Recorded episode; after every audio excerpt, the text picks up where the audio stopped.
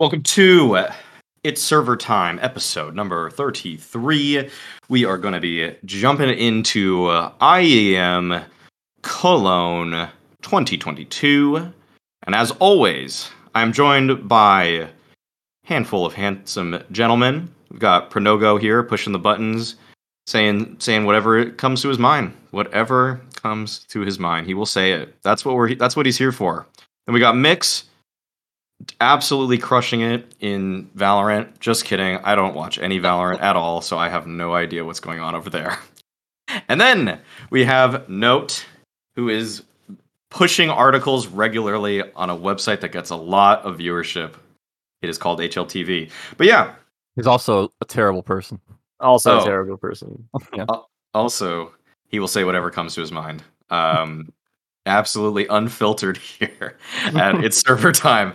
Uh, okay, let's just let's just jump into some things. We've got we've finally, as a North American bunch, we have a North American team we can fucking root for. We have a North we have an NA team that's exciting. It has been too long. Long have we waited. Many times debated, but Yekindar very properly rated. This team looks sick now. Uh, so what have you guys liked about this version of Liquid?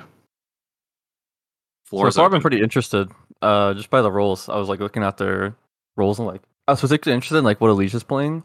yeah, And like on Overpass, for example, he's playing like the connector lurk role on like T side, so which is like really new for Elige. Like obviously for like probably like five years, he's been playing you know mostly in the pack, like taking map control player, that type. yeah. Yeah. So it's just cool to see like Elige kind of doing something different, and also like for the most part thriving a lot of the time uh, in this role, even playing like B lurker and Mirage and like things like that. So I've been pretty intrigued by that. yeah. They they they kind of I'll put it like this. They kind of prefaced the whole tournament with Lee changed almost all of his spots, and then I saw it, and I think on T side, yeah, his roles are quite different, but CT side, he kind of got a lot of similar positions uh, Yeah. today. So it yeah for for for him to be still thriving on T side, it just shows once again the caliber of really. It should be with little question that he's top three NA all time. I, I but I think that right now this tournament he's pushing the narrative that and he's trying to remind everybody that he's he is the best in North America. Um, so any anything have you guys liked the well? Let's see. Let's just maybe talk about some of the matches. The most recent one being Furia. That felt it was close, but I, I I guess I guess because they started with eight rounds T side ancient. I guess I was never too in doubt by that, but it, it did get close actually. So that was Yeah. kind of that was kind of scary actually. I think I think Ancient got close. Mirage was a little more misleading, I think. Like yeah, I got to overtime, but the first like, five rounds after I think they were up like 11-4 or something. Yeah, they were. Uh I think the first five rounds after they swapped sides was a little misleading because Liquid basically had like uh, I think they had like a 5v3 in one of those rounds. They had like 3v3 with HP advantage. They had like a couple of spots where they could have easily won those rounds and it would have been like the match would have ended 16 8 16 9 um but yeah i think for as far as that's concerned like um that could have been a much quicker 2-0 than it was so for me that was a that was kind of just a Elige shitting on everybody especially on mirage like Yeah. he went i think he was 41 and 17 at the end of that map which is insane um Crazy. like you said, he, he is kind of reminding people um that he is like of the level that he has, which we haven't Yeah. seen consistently for the last few months. So I think having Yekindar kind of reviving that just by his presence on the team is also really good to see. I was surprised by how much Yekindar was double opping. Um, yes, yeah. like on Dust 2 as well. It was it was not what I expected to see. Actually, I don't want to see it anymore. I don't like it. I don't like the Kinder double op. I'll just say that. I, I like a lot of what he's bringing to the team, but the op for him just like it just takes away a lot of options. And I the thing is that I feel like Nitro should be a perfectly capable secondary opper when he was the primary opper for a Grand Slam run. Like why is this why Nitro, can't- Nitro or Naf, I feel like are both much better options. Yeah, same. So I don't, I don't, I mean, I don't like when he does that, but I also think that Yekindar is imposing himself a lot on this team in terms of what he wants. And there's been tons of interviews with him. There's been, it's base also, he's basically the center of every narrative with this team. Uh, but I, I also think that something that's kind of like underrated is is Daps on this team. Like, but it's really Yeah. hard to quanti. It's always hard to quantify what a coach is bringing. But this team is gelling very quickly, and I think that's also doing the doing to the part that uh, Daps is like. I think I feel like he's just probably a really good mediator sort of guy. I feel like he's probably like when when I when I tried talking to Yekindar or uh, Elige that is about about what uh, Daps was bringing, he said like basically every game plan and all the ideas are brought together by Nitro, Daps, and Yekindar. So like, or, so it's like all three of them were working together, and I think like I just kind of like am saying this not because I think like Daps is the reason they got to the playoffs here or anything like that, but I just know that when a player of this caliber like Yekindar is brought to the team, it will go underrated what a coach is doing here, and I just want to give some credit, even though I think like this is probably like eighty five percent Yekindar, fifteen percent Daps, you know, just something like that. But there, there, it's like it's more than zero, and so, but I know people will also in the future with Liquid coaches. It feels like everybody gets shit on, like so. I, it was something I brought up in the Dust 2 post show yesterday, but it's really hard to quantify Daps's impact this tournament specifically just because Yekindar got out at the same Yeah. time. So it's like it's really hard to get a full proper gauge as to what he's bringing.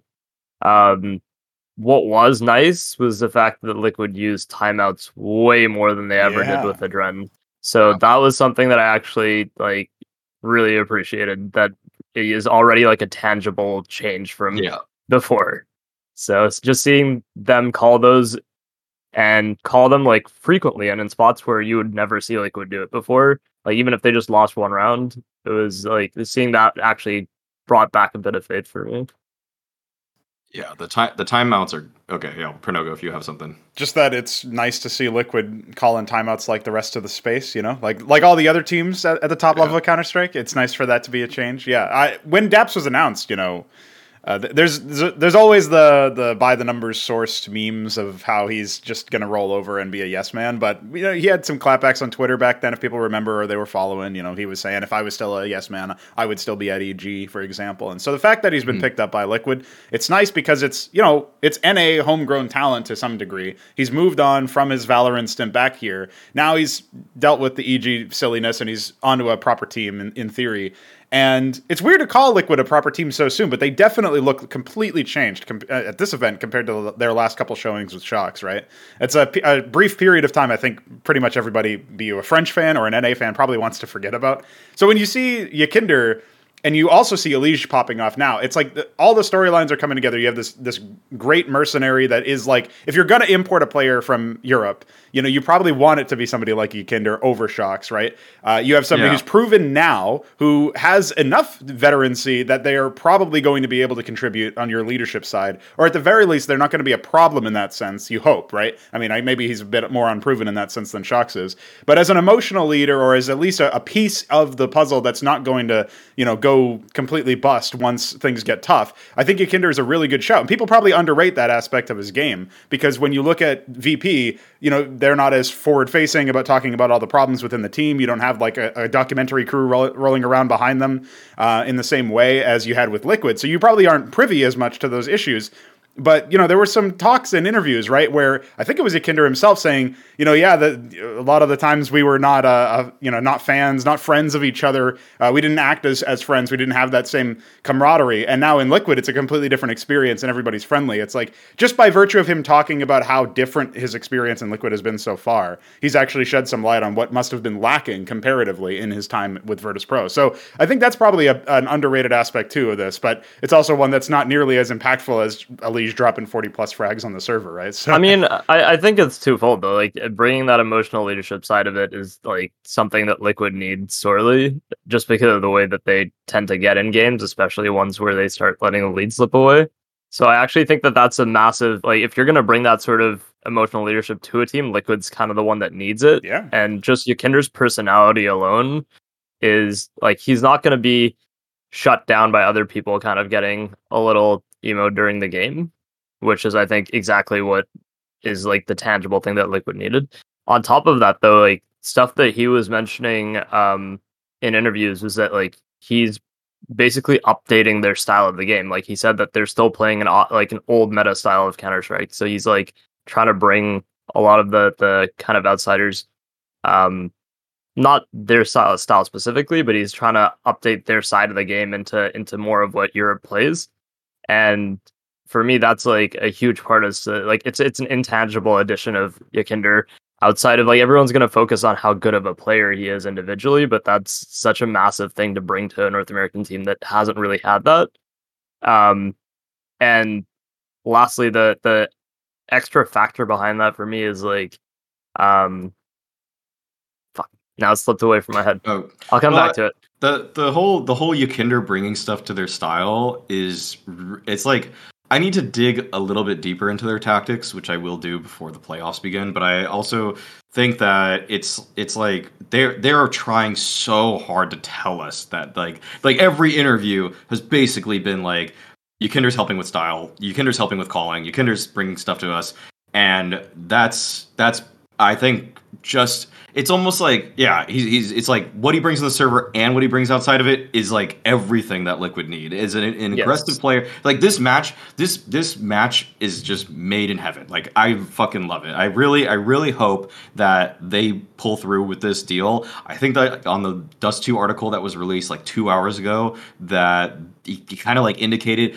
i don't know from what i read from that felt like 85% he's going to join something like that. Like and if that happens I I think I just have to be a Liquid fan. Like I, I really kind of avoided that for a long time for myself because I just saved myself the heartbreak by not really getting invested in them. But I, it's like, dude, I, I mean, Yekindar was on, even though I've championed Big a lot. I out VP was my favorite team for the last few years, and that was because when Yekindar joined, I went all in on that team. I was like, this is this is this team just makes so much sense to me, and I love their really unique brand of playing. So I think that um, on, honestly, this is going to be really really cool. But mix, like, what have you what have you liked from the games you've seen from from Liquid? I mean, overall, it's just crazy how like fresh this team feels just from like one player change and a coaching change. Like it feels Mhm. like, I mean, just the way they've completely like changed up all their strats, like their complete identity. Um, yeah, I mean, I don't know. I've never. It's just crazy that like, I just think about like for Daps especially, like how it must feel going from like that EG team to to this team, like the change of environment and like the players he's around and like just how hard everyone's working. Um, yeah, I don't know. It just feels really fresh. I'm glad. Uh, personally, I'm gonna give most of the like 95% of the credit to oSee. Uh, Oh, strats, yeah. timeouts. Naturally, Um, I uh, oSee's really carrying the load there, but the the point I was gonna make earlier was that um, NAF in the last interview they did after they uh, qualified yesterday basically said that Yekindar is like he reminds him a lot of Stewie. Like he uh, he's like it feels like I'm playing with Stewie just in the way that he's calling and like having like the kind of plays he's making, the the emotional leadership he's having. So that was like just an interesting little tidbit uh, to tie into it. and also Naf once again is just always proving like just how valuable he is because especially Yes. on mostly on CT. Like on oh my I feel god, like yeah. most of his roles are the same because just you know he's like the main lurker, but. I mean, on CT, right? He's like on Mirage. He's like back to playing like the B anchor. You Yeah, know, he had to change spots Mirage, too. Like, yeah, like he's he's had to change spots. Like Yekindar and Elise are going to dictate a lot of like the rotator spots, so that's going to leave a lot less room for Naf. But you know, Naf, I think when he's playing with players like Yekindar and Elise, isn't going to have a problem with that, and he's going to play his spots, and he's just going to be a fucking beast at it. So, just such a valuable piece to have for any team. Yeah, I, I think that, dude, it's like every single person on this team has elevated their game. Like, I- basically, the only guy I basic, I guess I'd say hasn't maybe is Nitro individually, but they're playing such a such a be- uh, such a better overall style that I'm sure is influenced by Yekindar. That whatever the back and forth is between Nitro and Yekindar is working very well right now. And I th- I, I would say that oSee series versus Cloud Nine oh my god, he was so good. Like oSee was so like everything, all the highlight reels that we have seen of oSee for years now, he finally delivered against a top five team. Like that was that was sick gameplay coming out from oSee, and I, I if he's able to maintain that, like. I, I keep we keep having this discussion where basically it's like all of us NA people are like, trust me, oSee's good. Like, trust me, oSee's good. And like when he hit the international circuit in tier one, peop like a lot of Europeans are like, well, when were we going to see that? when when is that happening? It's like it's happening at Cologne. It's happening now. So I'm like finally we feel vindicated, validated, everything about what we've been saying about this guy because he was instrumental in their success in that in that series. Like oh, Jesus Christ! Oh, like actually in the Furia game too, he had he just had so many moments where he would just save him in a late round, like just hit that last shot. Oh my God! On Vertigo uh, against C9, I think like there was like a one v two that one of the players from C9 were in, and um, they like he he basically like I forgot like the C9 player killed I think a liege or something like that, and oSee had to hit this super quick shot like as this guy was falling back towards Ivy side, and he just wall banged him like perfectly, and it was like. Dude, that was so clutch. If you miss that one shot, you're not winning. You you might not win this map. You might not win this series, and it's like those kind of things are so so sick to to watch. So yeah, Yeah, Yeah, I like that he hasn't lost the confidence to actually like have to step up on rounds. Like if it's a yeah, four v or three v four, and he has to like the only way to win a round is by taking like an aggressive duel somewhere. He's not shy of it. Like he didn't lose that like a lot of operas who come up. Yeah, yeah. Oh man, I um, I will say, I will say, I, I called it after the first interview, the very first interview that Yekindar had. He said we all have 150 plus hours, and I was like, they're they're making playoffs. Like that's just that's just gonna get you to playoffs every time. Also, so I have to acknowledge that. I have to gloat because I get a lot of predictions wrong, but when I get one right. Like that one, I also gave so much reasoning to getting it right. Like I was like, this is so obvious. Like they're gonna make it. Like, if you don't know, if you don't know by now that playing 150 hours gets you to the playoffs, you just don't. Like that's just what every every like that's what Spirit did before the major. That's what Gambit did to win the major. Anytime I hear people have that many hours, I'm like, you're gonna be a top team at this event. So that's uh that's Yeah. cool. It's a cheat. We'll It's literally it's so unsustainable though. It's such a cheat code though. It's so. so well, they just know what's right around the corner, right? The player break. So Yeah, Yeah, they're So good. grind for this last one. Yeah, maybe it came one as a surprise, you know, because communication is not the strongest suit of CS:GO entities. But you know, the player break still is coming. You know, you just you didn't know it, but it's happening. So Right. I I I like I I actually talked to Twist last night and he told me he has like 130 hours in the past 2 weeks. Mm. And I was like, "Oh, I'm kind of worried Yeah. about Navi now. You're making me a little worried cuz uh, karrigan, uh, maybe we could we could uh well, does anybody before we move on to like FaZe or something like that, do you guys have any uh last thoughts about this liquid team? Anything you guys have liked? Just Any other players? Like, yeah, it's, it's just nice to see them all back. You know, and and they're, and they're admittedly it is a little bit rougher. Like we touched a little bit on the Furious series. Uh, the, the the closing of that, like you mentioned, is it was so impactful. The closing of both of those maps, and it's one of those things where old liquid like say a year back would probably have choked that it feels like and then the liquid most recently before Yekindar joined wouldn't have even gotten to that point so that they could choke it so the fact that they won again small sample size we'll see how it goes but I mean, we're seeing a lot of runs that were not necessarily expected, uh, and it's really, really nice that in this case we can point to something specifically. Yekindar's joining, Daps is joining, and then be able to say, okay, well, this is why it makes sense, and hopefully it continues on after the player break, right? So, like, that's I'm really looking forward to seeing how this story unfolds. Uh, Yekindar was one of my favorite players to watch back on the VP era, so the fact that he's able to continue finding impact and, and continue going places is, I would say, pretty nice. So, yeah, that, that those are my general thoughts on Liquid. Um, one more thing. This is kind of just funny. This is like I talked to after the Spirit series uh, with Liquid, where if people remember that one, it was three maps. They smashed Liquid on Dust. Uh, Liquid smashed Spirit on Dust Two, which was Spirit's pick. Then Liquid did not do that well on their own pick of Overpass, and then they had a really close game against Spirit that they Yeah. brought all the way back. They were ahead. They had multiple match points, and they lost all of them, and then ended up losing in double overtime. I talked to karrigan about this series, and the way karrigan characterized that series was really funny because he was like, the first map was like, um, the first map was like, oh, this is the new liquid uh, that they can just beat people on Dust 2. Then he said the second map was like, oh, he's reminded this is kind of how Liquid's been for the last handful of months. And then the third map was how he has recognized Liquid for the last five years Okay. because they just they went from overperforming to just being bad to being chokesters and in the span of a single series and it was like all the phases of liquid condensed into a single series so that was uh he just the way he said it was so funny that it's like oh my god yeah that was good. The three uh, forms of matter. Yeah exactly exactly. Uh okay let's move on to FaZe. i want to talk about them. Uh they just railed everybody getting into the playoffs. They didn't drop a single map. Twist told me he has 130 hours in the past two weeks, and he uh like yeah i think i think twist is twist is like looking for his medal on this team right now he's statistically just barely ahead of rain in terms of overall rating but uh what yeah what have you guys have you guys liked what you've seen from FaZe so far because karrigan also has mentioned that he basically cares about three events now per year May, well four i guess the majors Cologne, Katowice. He cares. That's yeah, it. That's it's like he... that for a bunch of teams at this point.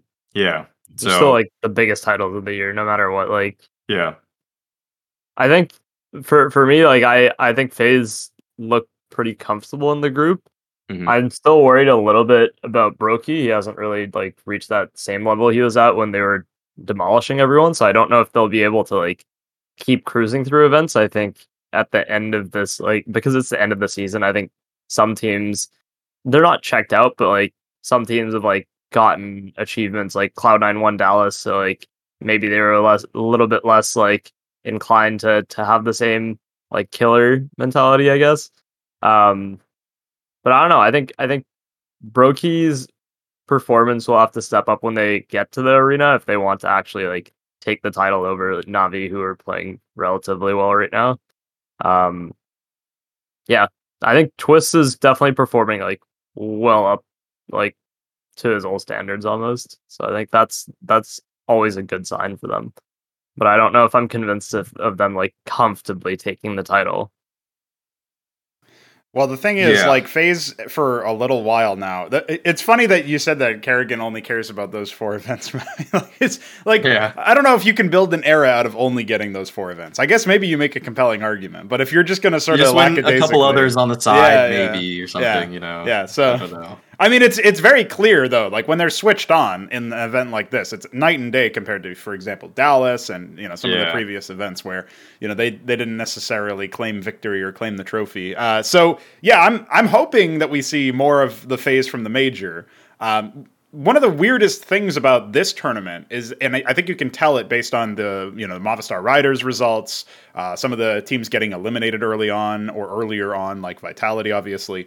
Um, th- these situations are like weird because when you're a fan trying to follow the narratives in a parity era where there's so many tournaments, and I feel like we are kind of in a parity era right now. No team is really yeah. stretched ahead it makes it really hard to figure out who actually is the best team or who's like a favorite going into some of these more contested matchups. And, you know, some people will say that's good and some people will say that's bad. But it's just a fact of the matter is that it's hard for me to orient myself as like, okay, wait, what were the most recent results? And did those results matter as much as like maybe a tournament further back that people were taking more seriously? And you have to bring all of these extra elements into the analysis in order to get a conclusion um, which is, makes it kind of difficult to just know at a glance. Oh, here's the match page on HLTV, and here's who I think is the favorite. Uh, so that's probably the biggest concern that I have is that I don't really know the power level of these teams relative to each other uh, nearly as well as I did say a few months ago, right? Where it felt like it was a little bit more obvious, lead going into the the most recent major, for example. So I don't know if you guys have Wait, thoughts. You, you didn't watch the Roobet Cup to get a good co- yeah. idea of what the teams are no. forming? Yeah, I, I, can't say that I uh, took out time from my schedule to watch that. Sorry. But, yeah, so really. it's not even just the fact that tournaments are more numerous and, and that it's harder to, to watch all of the matches. It's also that like the, the results are so up and down. It's not if it was something yeah. you could go back and look at, like, oh, at the Roobet Cup, FaZe did this, this, this, this, this, then oh, it's consistent with all their other tournament showings. But you know, obviously even at Dallas, for example, they weren't exactly showing the same form. And you know, who who knows how many other effects or or whatever side effects contributed to that? But it feels to me like the the end result is that the the average viewer is just going to be like, well, I don't know who's going to win this match, which in one sense is cool because you get to watch and, and find out. But on the other sense, it's nice to know roughly what the storyline is, and I feel like that's been pretty difficult to do at Cologne so far, just because of all of the back and forth nature of the parity era, so to speak. Well, I, I'd put it. I'd characterize it like this: that the top two teams in FaZe and Navi are just leaps and bounds ahead of everybody else. They're so good, and and the I I mean, well, yeah. Let's just okay. Let's just talk about it. Like, it's weird that the playoffs of Cologne have no ranked three through eleventh teams, or it's like everybody. It's it's the number one and number two, and then you just get like these random underdog stories and you know some of these teams peaking at a weird time like movistar liquid uh like MOUZ is suddenly good. Are, really? Am, are we believing that? Is that is that like, like does anybody really believe this team is good? Like what's going on you know? But i i've i've broken it down on the desk what, what what's going on with this team. Uh but um but actually let's let's save some of that. Like for well mix did you want to talk about FaZe at all or did you have any anything else about him? Uh, nothing crazy. Um, okay I mean, I, I was just gonna say, did you notice how like consistent all their matches have been so far? They won like 16-10, 16-13 both for Yeah. their first two matches, and then 16-11, 16-13. Yeah, exactly. uh, it's just funny.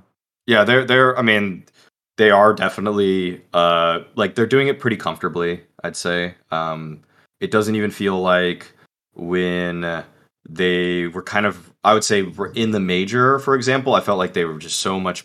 I almost feel like they just every they just feel so much better than the second that second tier that I kind of outlined there, where it's just like them and Navi are just really tough to to deal with right now. Um, but even Navi has dropped some maps already in this in this tournament, like to to MOUZ and Movistar. But I, I okay, let's just you know what? bit- yeah, yeah, I was just a bit worried about their form, but it's nice to see that. It kind, I, I, I it kind of seems like it is true that like you know the events still like they're they care about and have really prepared for. Cologne's one of them. They've really shown up here compared to like Dallas and previous events. So it's good to mm. see they didn't just like show up and keep shitting the bed. Well, I'd say I think actually I, I will say this: like, even though FaZe fell in the quarterfinals of Dallas, like the Cloud Nine team that they were playing there was better than any Cloud Nine team I've ever seen before. Yeah, You know, like that was them that was them peaking and like that was Ax1Le having a reference game career performance against them. Yeah. Like that was, in my opinion, the Cloud Nine FaZe series was the most competitive Counter Strike I've seen this entire year. Like it was literally the best series. Um, Yeah. So if anybody wants to go back to watch that BO3, like that shit is fucking that's fantastic counter. That's fantastic CS. Like that's all. That's all I'll say. But um let's let's okay so let's talk about some other some other teams let's talk about some of the disappointments actually because because we have a lot there's a lot of teams here that and we'll kind of go through these a little bit quick but like heroic first heroic losing in last place like Group this A was just brutal in general. Yeah. Yeah, Group A was a, a extreme group of death. yeah it definitely it definitely was but then you look at who came out the other end of it Yeah, and exactly. just Navi in terms of those death teams, you know, like this team, this this wasn't even just a group of death; it was full of landmines in the form of Movistar riders and MOUZ. Like, what the fuck? It's like where th- these guys are coming from absolutely nowhere. At least with Movistar, you can point to the Valencia performance and say that they ramped up into this because they prep super, like they worked a little harder to try to win an event on their home soil, and they're carrying that sort of momentum in terms of individual form with them. But with MOUZ, like what the hell? But but okay let's talk about the again okay i'm getting off track i'm getting off track. Let's talk about the disappointments here. Heroic the first one they brought in jabbi they're like I, I looked at the roles kind of closely with this and it's like they brought in so jabbi is playing some of refrezh's spots and mostly that like they're mostly just trying to do one for one but he wasn't like a lurker always with copenhagen flames. Like he was kind of a map control guy. Like he he's one of the guys that like tries to run in pretty early on ancient b site for example. He's one of the guys that he was a banana guy for on inferno um and i don't think he was like a lob i don't i don't think he was a lobby lurker on nuke for copenhagen flames but now they're making him do that too. This is kind of a but the more i think about this move the less i actually like it. And i kind of was like statist i just kind of like i think at glance value i didn't really like think enough about the role change here because it's it's definitely hurting him and and heroic right now. So Yeah, the the ancient inferno examples were actually exactly what I was gonna bring up too, because that was exactly what I thought of when I was uh thinking of jabbi joining this team. Mhm. And for me, like, yeah, those roles don't really fit, especially what heroic need. I think like it just doesn't seem like the right player change to to kind of break through the barrier that they were sitting on. So I don't know. I feel like it's just not the right change for this team. And like you said, after seeing them play, I'm even less convinced of it. Yeah. That's a it's a really even if, even though it's like their first event, that's like such a rough start to get off to, just like going 0 and 4 at an event like Cologne.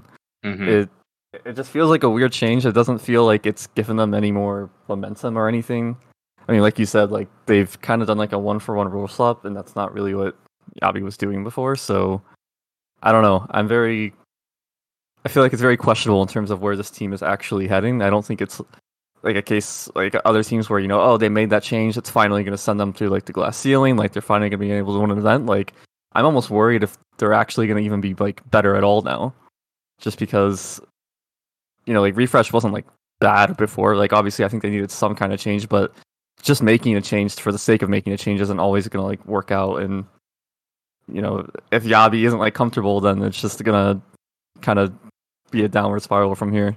No, I just don't really see the protocols with jabbi as much. You know, like changing to a single player on a team that like heroic that has been together as a five man unit for so long, and then not really having somebody to, to match up the clutch factor. refrezh has so many like famous clutch moments to his name, right? yeah. So the idea Yeah. that like okay, maybe he wasn't the most uh, spectacular sort of uh, player statistically, or didn't you know do it outside of the clutch factor as much, but you still lost the clutch factor, and now you have to adapt and rejig your game plan because you don't have like a like for like movement over with jabbi. So and then there was the the whole you know there was an interview I think with cadiaN where he mentioned that oh yeah if I have to be wary of the fact that jabbi probably hasn't ever been on a team that is the the hated teams, right? He's never been on a heel team, and now he's he's sort of have to gonna have, adapt to that, and maybe I have to worry about the pressure there.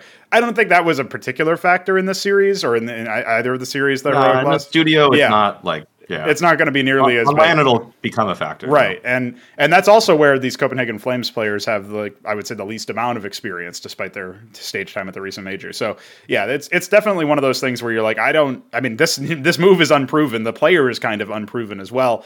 Uh, you know, if you were going to replace somebody with jabbi, you'd think it would be a different kind of player than refrezh. It's just my that was my take when I saw it, but I also was kind of surprised they were making changes at all. It felt like they had kind of been forged in the the brotherhood of of Cadian's smack talk, getting them the heel status. And now, whenever you bring another player in, that's going to be a bit. I mean, if they're a more veteran player, maybe it's fine. But it's funny that the team called Heroic is now famous for being a villain.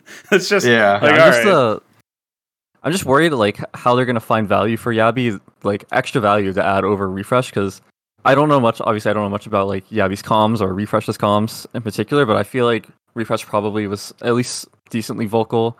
Probably had like a good influence on the team, uh, especially in like the mid rounds and stuff. He seems like a pretty smart guy. And I, you know, obviously, I don't know if that's missing from jabbi. He's a much younger player. He probably doesn't have that kind of experience or confidence doing that type Yeah. of stuff. So if he's not like bringing in like just you know sick fragging, sick mechanics, and you know that carry potential, it's like what what else is he actually adding compared to refrezh? And you know how is that affecting everyone else on the team? Yeah, the the change. I, I really kind of dislike if you're essentially a top five team, and I think I eh, put like heroic like top six, you know, top seven or Yeah. whatever.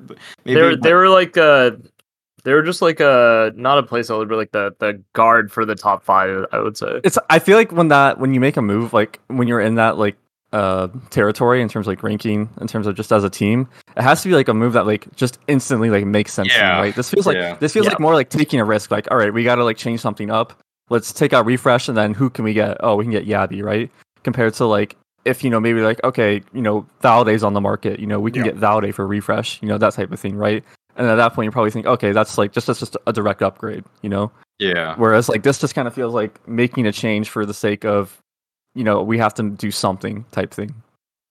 Yeah, someone brought this up in chat, but I was gonna I was gonna add to your statement about refrezh's calling that he was he was doing he was very vocal on the team. So like so you yeah, you- very vocal lurker. Yeah, like I feel like the also mid rounding I saw from heroic was uh just objectively worse than Yep. this at this event, and so like they're that's something that always kind of like that worked in heroic's favor a lot in games where they were playing against worse teams is that they would just outmaneuver them in a mid round and I, I geez.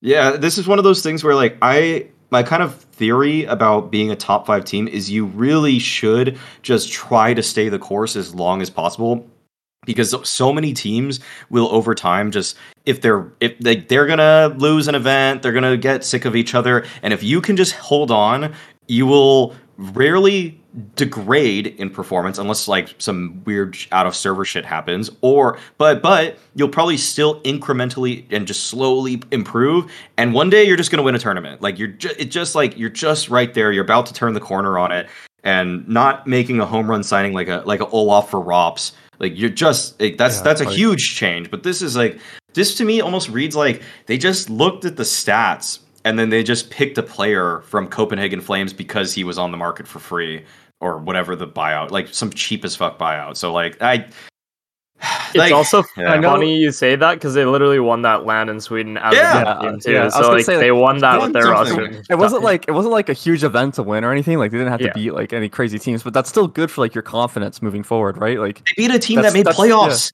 at Yeah, the at that's- Cologne. that still feels like like breaking a barrier. You're like, oh shit, like we actually like won an event. Like you know we can fucking do this. You know what I mean? And then you can that that confidence is still going to somewhat carry into events like Cologne and things like that. So just the fact that the move comes right after that too is just very strange. I also Yeah. think it can have the opposite effect. Like the fact that they won that event with refrezh, they make this change and now they go out last. Like you gotta Yeah, that- imagine that that, like in the back of their head. confidence, Yeah. exactly. Like in the back of their head, they're gonna be like, They're like, maybe "Oh, we fucked fuck." up. They're gonna sit on this one for an entire player break. So Yep. yeah, that, That was going to be my next Yeah. point. Is that now they have to sit here and, and sort of stew in it, and you know, refrezh Mhm. just sitting there like, oh yeah, you know, maybe I wasn't the problem, huh? little Keo, Yeah. little Keo treatment.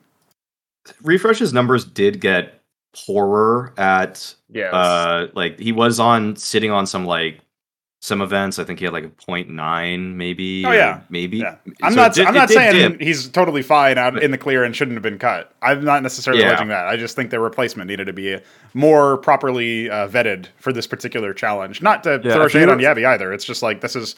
You, this is like you know when when Grim almost was was brought on to Liquid. You know what I mean? It's like, all right, let's take this this player who's you know solid and has proven not a himself in a completely different all. role. You know, so Yeah. Like if you if you took out refrezh and you would put in like Valde, I'd be like, oh, this move is sick. Like, Yeah. this- I'm all I'm all for this shit. And Heroic But- are a, an org with money now. Like they have some, they've changed ownership. You'd think they would be able to to spend some cash on that, but I don't know. Like this feels weird. It feels like you're paying to downgrade your team to me, and I don't know why you would do that. So I didn't. Maybe they, they obviously had a different vision. We'll have to see if it can take shape uh, after the after the break. So Mm, Okay, okay. Let's talk about some other disappointments. Um, I get. I mean, personally, I'm I'm not like I, I feel like I'm in crazy town or something because like I didn't think this was like unusual at all. But nothing to me indicated G2 should have done better than this. Like where G2 fell in this bracket, I'm almost like pleasantly surprised for their sake that they beat ENCE. Yeah. You know, I'm not I didn't think that I think the biggest loss for them has to have been the Movistar one, but after what we saw with Movistar taking a map off Navi and actually seeming seemingly being in really good form right now, you, you're disappointed if you're G2 there, but you're not. But when you look at the lower bracket run, you beat ENCE, you lost to NIP. I thought I thought G2 were in some ways the underdogs in both those games. So I'm not really. Yeah. I, I I didn't. I, really, yeah. I would say like if I was like the GM of G2 right now, I would have no fucking idea like what to do. Like yeah, just in terms of like where they are, the players they have, and then like just their performance. It's not like outright terrible, but it's not as good as it should be. And it Mhm. just doesn't feel like there's any like clear direction that you, you could like take the team in to improve it. I don't know. It's they there's such like a strange spot that I just do not envy whoever is whoever has to make the decisions for that. I think the players don't even know what to do. Like just talking to them at like uh, Dallas, they they had no idea like what they like. What do you change? Because they've they've been working on some of the same issues for so long. Like even in my interview with NiKo, he he said like they had some like communication stuff they're working on. They were trying to like uh get better and and kind of like meshing together. And then you see like they they kind of just hit that same plateau over and over and it's like what are you what are you gonna do change like nobody wants to remove JACKZ Yeah. so like who else I know, do I you change know, I right know, like that's that's, a like- I think it just has to be said like no It's one like- wants to like- remove JACKZ but there's no other player that you can really look at to change on that roster At a certain right now. point, like no amount of like server time or team talks is gonna like completely change the direction of your team. Like Exactly. it's just at a certain point, it's just inherently what your team is, and you have to figure out what the fuck to do with it and how to how to break it. Yeah. like people are calling er, like people are asking to change Alexi, but then who do you change Alexi for? Like you need a replacement, and there's nobody like that you could possibly really point to right now. 2K. That's a that's a Patreon question, so we'll actually talk about we have to talk about that later about Okay, who, who we replace uh, Alexi with. But uh, yeah, the the I mean, I, I this this G two lineup is just right now to me. I, I mean, I don't know. I, I said it like at the very beginning, and I still like I still am full confidence in saying this that it really it should have just been m0NESY for JACKZ, and just just that's it. Just don't keep Nexa calling. And I know like they were like losing faith in him, or he didn't want to call anymore for their team or whatever. So you, there's just nothing you can do about that. But like if that were the change on paper for me, that would have just been the best thing ever. Because I like just they would have a better AWPer, and Amanek is just a better. He's a more complete player than JACKZ is. So that uh, that's that's that's my that's my send off for G two. Unless Pronogo, you have one. You have anything else you want to say on them? Just it's crazy to me that they knocked ENCE out in the way that they did, and then obviously they fell to NIP. Like they looked like the team in control in the ENCE series for me, and compared comparing that to their performance in the NIP series is just it's it's not night and day, but it's like twilight and day. You know what I mean? It's like you, you do look like a significantly dif- distinct team at that point. I don't know what happened, and I guess uh, if we're if we're willing to segue over to ENCE briefly, shout out to Snappi uh, at the end of his his time on the on screen at Cologne. Made sure to give that desk a good what for. Showed him who's boss. What do you do? Just slam the table a million times. Oh yeah, that that yeah yeah yeah. Okay, Yeah, okay, when yeah. you're- Not I don't- the I don't like wanna- flimsy armrest on the chair, not even the table. Okay, great. Yeah, fact checked by note. Yeah, but That's that's that's the better thing to hit than the table. I guess so. It's just to me, it's like you got to save that for in the privacy of your own room. I think. I don't know. Like you're the leader, man. I don't. I don't want to talk shit too much on him. Obviously, he's recovered from a loss. He's on the player break now. He's probably trying to put it out of his mind. But it's just like That, to me. that wasn't even at the end of the second map. That was between at the end of Dust. 2, Oh, like the first okay. map of I just saw the clip, Yeah. no context, to be honest. So I totally missed that part. Yeah, I thought that was after they had been eliminated. But no, okay. So in that case, it's even more weird. It's like, what, what a vibe you're putting into the next map. Then I don't know. It's just you. You might think about that from a, a boisterous young player. It's good to see passion on the one side if you want to look at the silver lining. But to me, it's just like you, you got some younger players on your team that are still gelling and still learning how to be at a top team and who probably still can't believe they're in the third best team in the world and you know you, you, you kind of need to focus them up a little bit more probably so just my two cents from some guy who's never played at the top level of counter-strike so the great disclaimer there at the end. Uh, that uh, okay.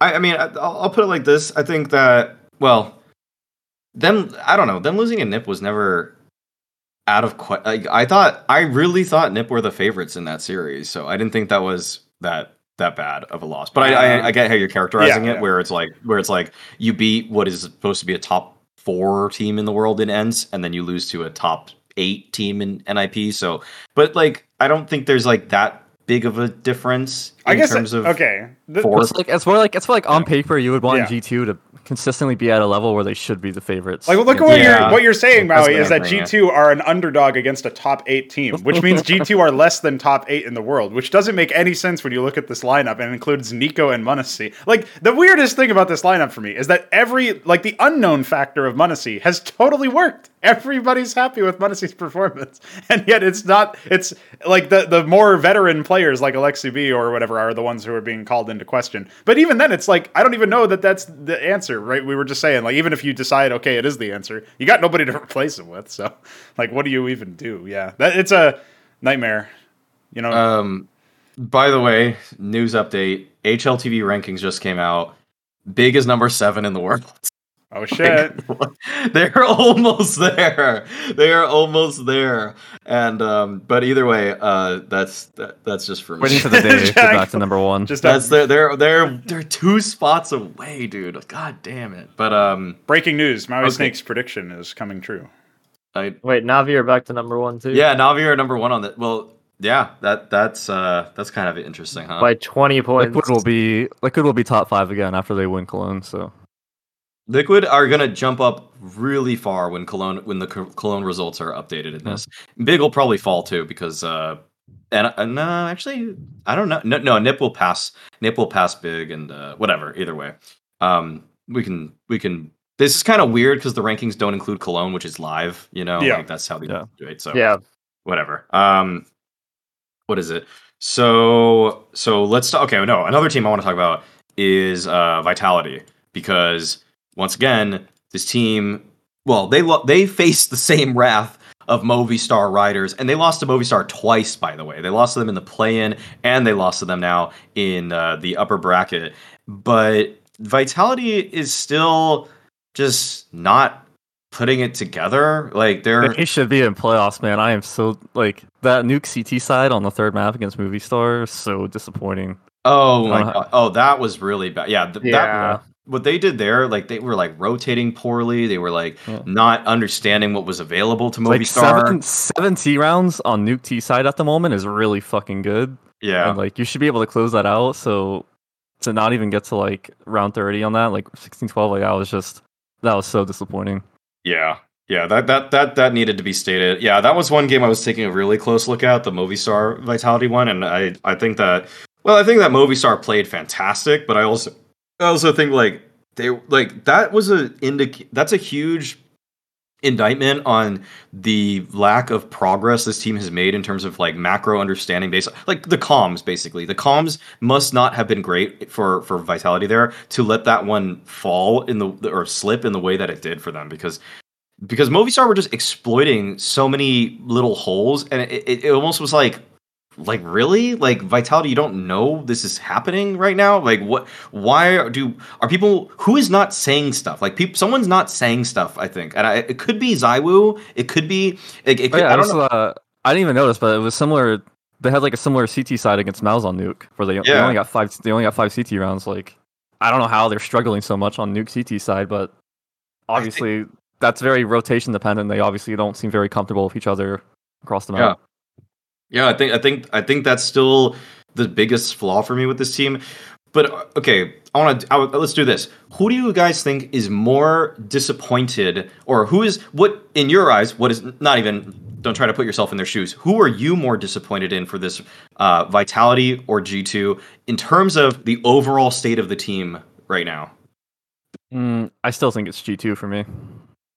Okay, That's a hard question, Yeah. actually. Um, I think, I think Vitality is just a disappointment in general. But like, if you're going overall state of the team, Vitality, I would say G two are like disappointing in, in results. I would say, like in, in terms of like not delivering when they should have all the pieces. I think Vitality have just not delivered since the start of the year, basically. Whereas G two have at least like had a couple of deeper runs.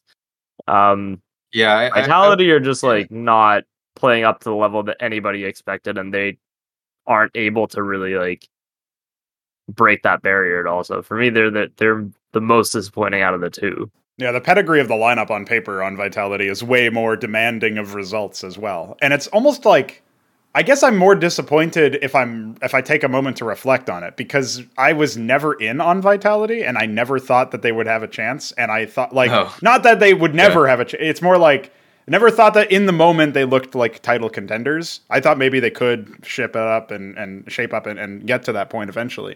But I never gave them the credit of like, oh yeah, you guys can win the tournament. Whereas G2, at least in some points, like what Note was saying, they looked like they could maybe not win, but contest, you know, at least get to uh, deep runs in, in playoffs or whatever, which again is un- is disappointing relative to what you would expect from a major finalist team uh, or the organization at the very least. So yeah, that's that's a tough question, but I probably have to edge it out to Vitality just because I've I've just so easily dismissed them, and it's not even been like analyst hubris. It's just been like that's what you should do when you look at this team, you know. So that's probably more disappointing for a team that has names like dupreeh, Magisk, zonic, Apex, ZywOo. Like, come on, bro. Basically, everybody Yeah. the current standing between these two teams this year is like just against each other. They've played four series total, and they've both won two series against each other. The map total favors G two, uh, but in terms of that's not really like what my question was. I've just I just stated I'm just that's just a fact. Um, but I but I actually yeah I think that the thing is where with me I'm like really like I'm just oh god like I think someone someone actually just said this in chat and it literally was what I was thinking also is like they said vitality is clear why they failed rush rushel 20 wrote yeah the vitality is clear why they failed because it's of the international thing because of switching to english and then g2 just sucks Yeah, like that's what I'm saying. That's like I felt like Vitality from the start had more like obstacles to overcome, whereas yeah I felt like G2 should have been like instantly just like contending. You know what I mean? Like Yeah, yeah, that's true. It, I kind of thought G2 would have figured it out more by now than Vitality has. And in terms of world ranking at this very second, Vitality's one spot higher, but I feel like actually Vitality had to work through some harder stuff already. So I th- I'm actually in a way, I'm kind of I kind of actually I can hold out a little bit more for Vitality because I know they're just gonna get better at communicating. But with G2, it's actually like more of a structural and like how they play that gets me kind of frustrated because it's like, man, you guys like really use you too much utility early in rounds, or like you really like burn like don't I don't know like the timing on every round just feels kind of bad. Like pacing, pacing is like been for me the worst part about G2. Like they never seem to know should they rush? Should they be slow playing this? Should they burn nades? Should they try to watch them burn the other team burn nades? Like always, it's the wrong choice. It's just so it's too obvious now. And even though they had some really great T side win percentages, I'm losing faith in that. Like this is, I, I feel like now I'm, unfortunately, I'm joining the just get rid of JACKZ and Alexi at this point. But I don't. Mm-hmm. Yeah, I, I just don't. I just can't. I keep m0NESY, keep JACKZ, keep NiKo. The firepower is Keep too freaking crazy. Wait, oh no, keep Hunter, Hunter, Hunter, NiKo, and m0NESY. Keep those three. That's an insane trio. But you need to do something about what's going on on the support side of this roster, which I, I think to to the to that point though, like for me, the one of the main reasons Vitality is more disappointing is because I still see their only win condition as ZywOo, like, and what else? Like that's it. Whereas G two, at least, like you have games where NiKo's like fragging, you have games where Hunter's fragging, you have games where m0NESY's fragging. Like you you do see the individual pieces there, and I like I don't think that's enough for them to be a disappointment over Vitality, who've like still haven't changed their like their win conditions have just gotten worse. And I like we're six months into the lineup at this point, and I think like if you compare where the two teams are at, yes, G two like in terms of star power, in terms of like original expectations, yes, they've failed to deliver. But I still think that like in terms of overall performance and results for what we expected from these two lineups at the start of the year, Vitality have failed to deliver way more than G two have in ter- like as to where they should be at this point. I think Mhm. like six months is a lot of time even Yeah. if the lineup like switched to being international i think that's like with the pedigree of some of the players on this roster Yeah. it, it's just like that's a lot of time to not have like some decent results i think It's kind of a knock against Zonic's career too, don't you guys think? Like, you know, you came from the legendary Astralis, and now he he's not able to make this team work. And you know, maybe you say, okay, well, international teams are a big challenge, and you're probably true. Yeah, that's probably correct. But it still feels like you know one of the like the, the goat coach, basically. You know, uh, it, it's disappointing, I guess, in that aspect too. Whereas, you know. XTQZZZ, on the other hand, coaching wise, if we're going to factor that into who's more disappointing, which is just a the more we talk about it, the funnier the question is. It just reminds me of like a this is a higher tier version of when the old MIBR and old ENCE lineups were facing off in some battle of the ages best of three, and everybody was saying, "Yeah, loser disband." So that's that's what it makes me think. Loser disband. That's a good one. Uh, okay, let's let's do let's see what what other teams fell in the group stage here that we can be mad about. Uh, I'm not really Crazy. mad at Spirit just because I don't think like they're that good. Like, I Yeah, don't know, I we, we didn't comment on this because it's been a while since the last episode. But how how about them transfer listing their star AWPer? How about that? I guess that was Like, that's due to the whole degster- conflict, but still. Yeah, degster wanted to join a team that's like European based or Navi, Yeah. basically, or basically, well, that's European based, but I mean, he wants to join. a i think he just didn't want to move to serbia as quickly as spirit wanted as well and no, Yeah. I, I think like i'm sure there's like other reasons from like it, it's kind of implied that that wasn't the only reason by like uh in other talking points that i've seen at least from analysts and whatnot but i, I like i don't know how that broke down really Mm-hmm. I didn't expect much from them if they're losing their like 1.28 rated star AWPer going Yeah. into this event. So I would say Yeah. like Spirit actually like they didn't Im- Im- I wouldn't say they impressed me, but they they like actually played better than I thought considering they lost degster. Like patsi stepped up in a couple of crucial series because patsi's sick.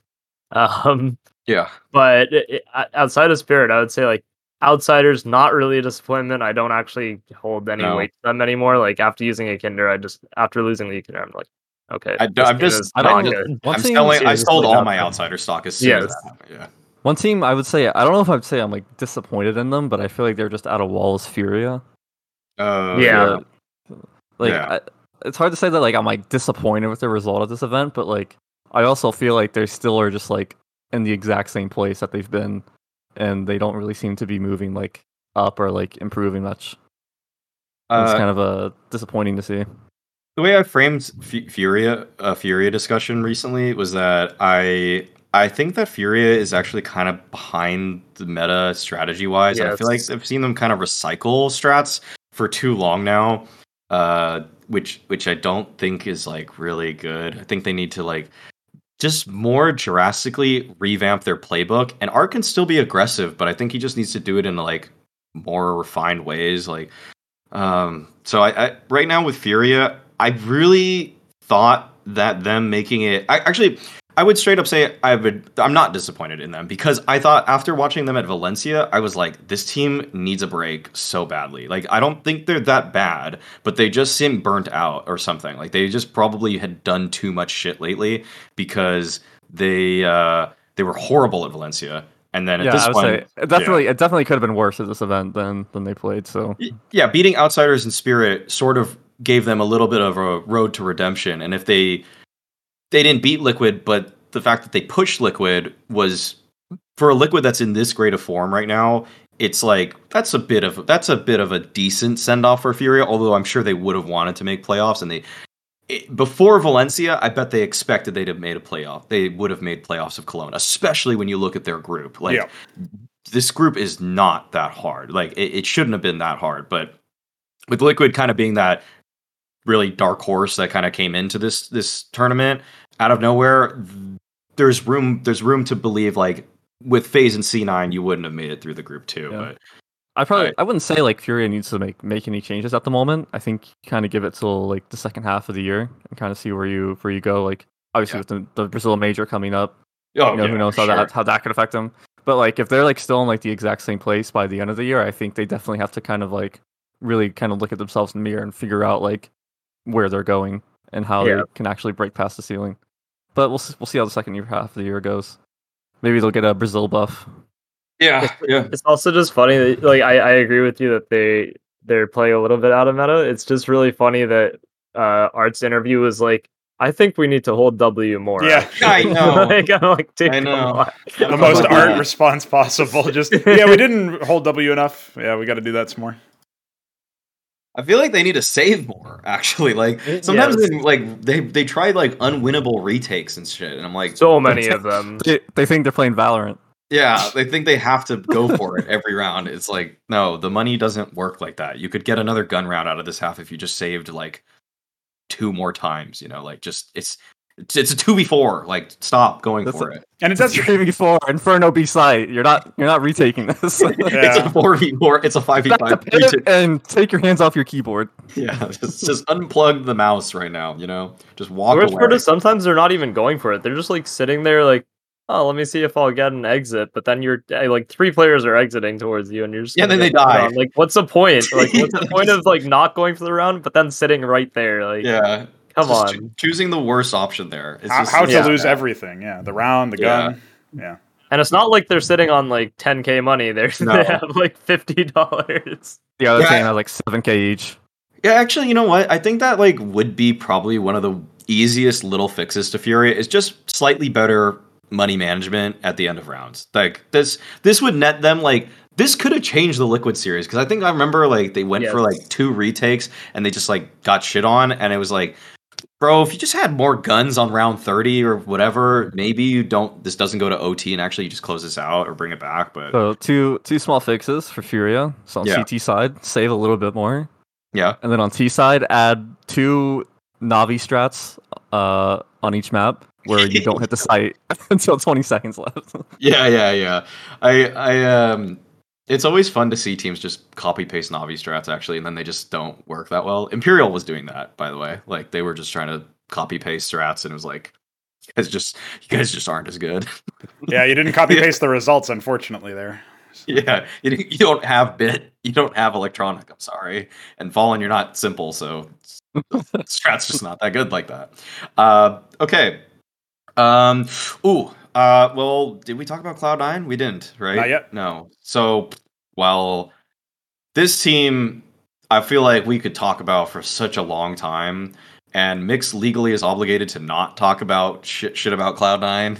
so, no, I'm just actually, does it even matter, Mix? Like, if you just shit on this C9 roster, are you like, does this violate your contract in some way with the team? you know, I can Okay. I can talk about them all I want. Okay. All right. So, like, Nafany is fraudulent once again. he's just so, dude. He's he was such a problem in this series versus Liquid. right back on the train. He's such a problem. He's so he was so bad. He was so awful. That decision to double up on T side Dusty was the worst shit I have seen from him in a in a while, and I've seen some dumb shit from him before, and I just don't like that was game losing. That was such a that was that cost them everything in this series is to double up because then they they lost one round because they had to save because they had two ops. Then and then we saw Nafany on the A site in a post plant and he whiffed like five shots. So it was like, why did you pick up this fucking gun? Like, it's ruined everything And for also, they are they're also once again on the bottom of the leaderboard in flash assists. Yep. Uh, Last place in flash assists once again. Like the story does not, the script doesn't change at all. it's this game. actually on T side. It's really bad. Like how like how far last they are.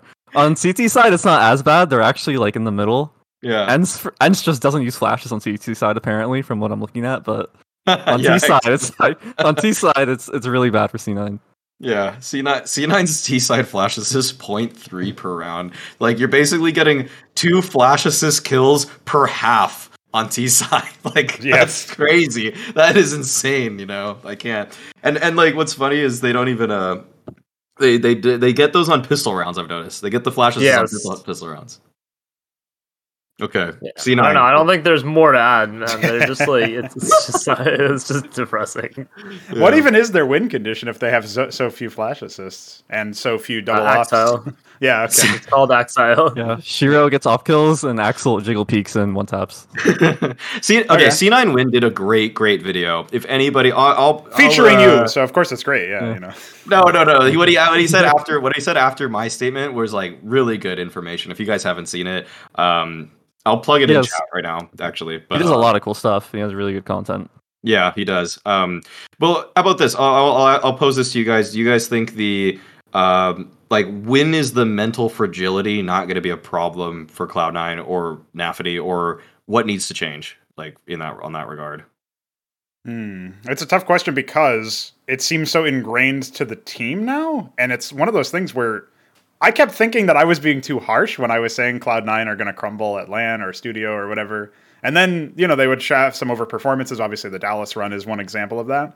But now I, I feel kind of confident in calling those over performances, and maybe that's also too early to say because it's so soon after Dallas. But this this tournament in particular, there was no you know Richard Lewis article about Hobbit. There was no changing organizations in the middle of the event. Like there were no extenuating circumstances that we as fans and pundits and analysts are aware of that can explain how you guys don't know how to throw a flashbang. Like what what is going on? You know what I mean? So that that's just one of those things to me that it doesn't add up. I mean, this this team has been at the top for so long in terms of like the uppermost echelon of Counter Strike, getting access to scrims with the best teams, getting uh regular stage time practice or at least match practice, you know, game practice with some of the best teams. That teams team is the the best scrim team in the world, and they have been since Gambit Youngsters. I'm just saying. Okay, yeah. So so maybe there's a little bit of weird mismatch there. I don't know. Like, what what would you say actually about the, the fact that they are scrim gods, but they don't show up on on the actual matches sometimes? Like,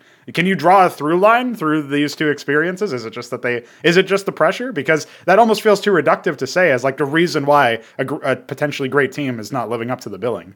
but maybe it's true. I, Well, it was it was a little weird seeing them boot camp in the old Gambit headquarters. By the way, for Roobet, I don't know if you guys saw that, but I was like, No. oh, that's kind of that's uh, looks looks kind of weird. Yeah, when your uh, when your ex-wife shares a house with you. Yeah. Obviously, I think the obvious uh, main thing that is currently missing at the moment, and the reason they're not as comfortable is the polo shirts. Not, uh, Yeah. not released Of yet. Of course, You know, hard to feel comfortable without without those polos. Yeah, they're not really a jersey type of team, huh? Because they like Yeah. kind of yeah, it kind of is too revealing. I'm just saying, if Miles brought back the varsity jackets, they would have made playoffs at every event this year. So So they need it for this one. So you're yeah, Yeah. bring it bring it on the stage. Yeah. bring it on the stage. Yeah. I'm I'm looking at oh god. I'm looking now even more at their flash stats for uh like per person.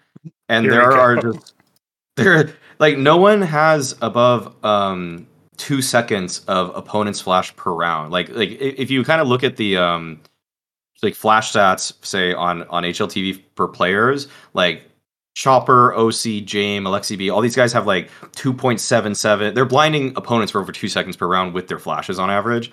And the highest for, and I know like, and C9 Win did this very well. He showed like, oh, okay, they use flashes sometimes to push people off angles, Yep. and then they uh, take that space and let opponents try to reclaim that space. Uh, but let, because like they'll be so, the opponents will be so devoid of information, they like feel like they need to react. And but like they they don't even necessarily throw successful flashes in terms of just blinding people like it's so crazy to me. It's just so un it's so unreal unreasonable that the team hit the peaks that they did without using one of the most key pieces of utility in the game at a high level. Like i it feels like if this team just had a slightly strategic change which is why i'm calling for nafty's head all the time they could be insane because when you have sh1ro and Ax1Le as good as they are as players why is this team not just like top four every event? Like it's so insane to me.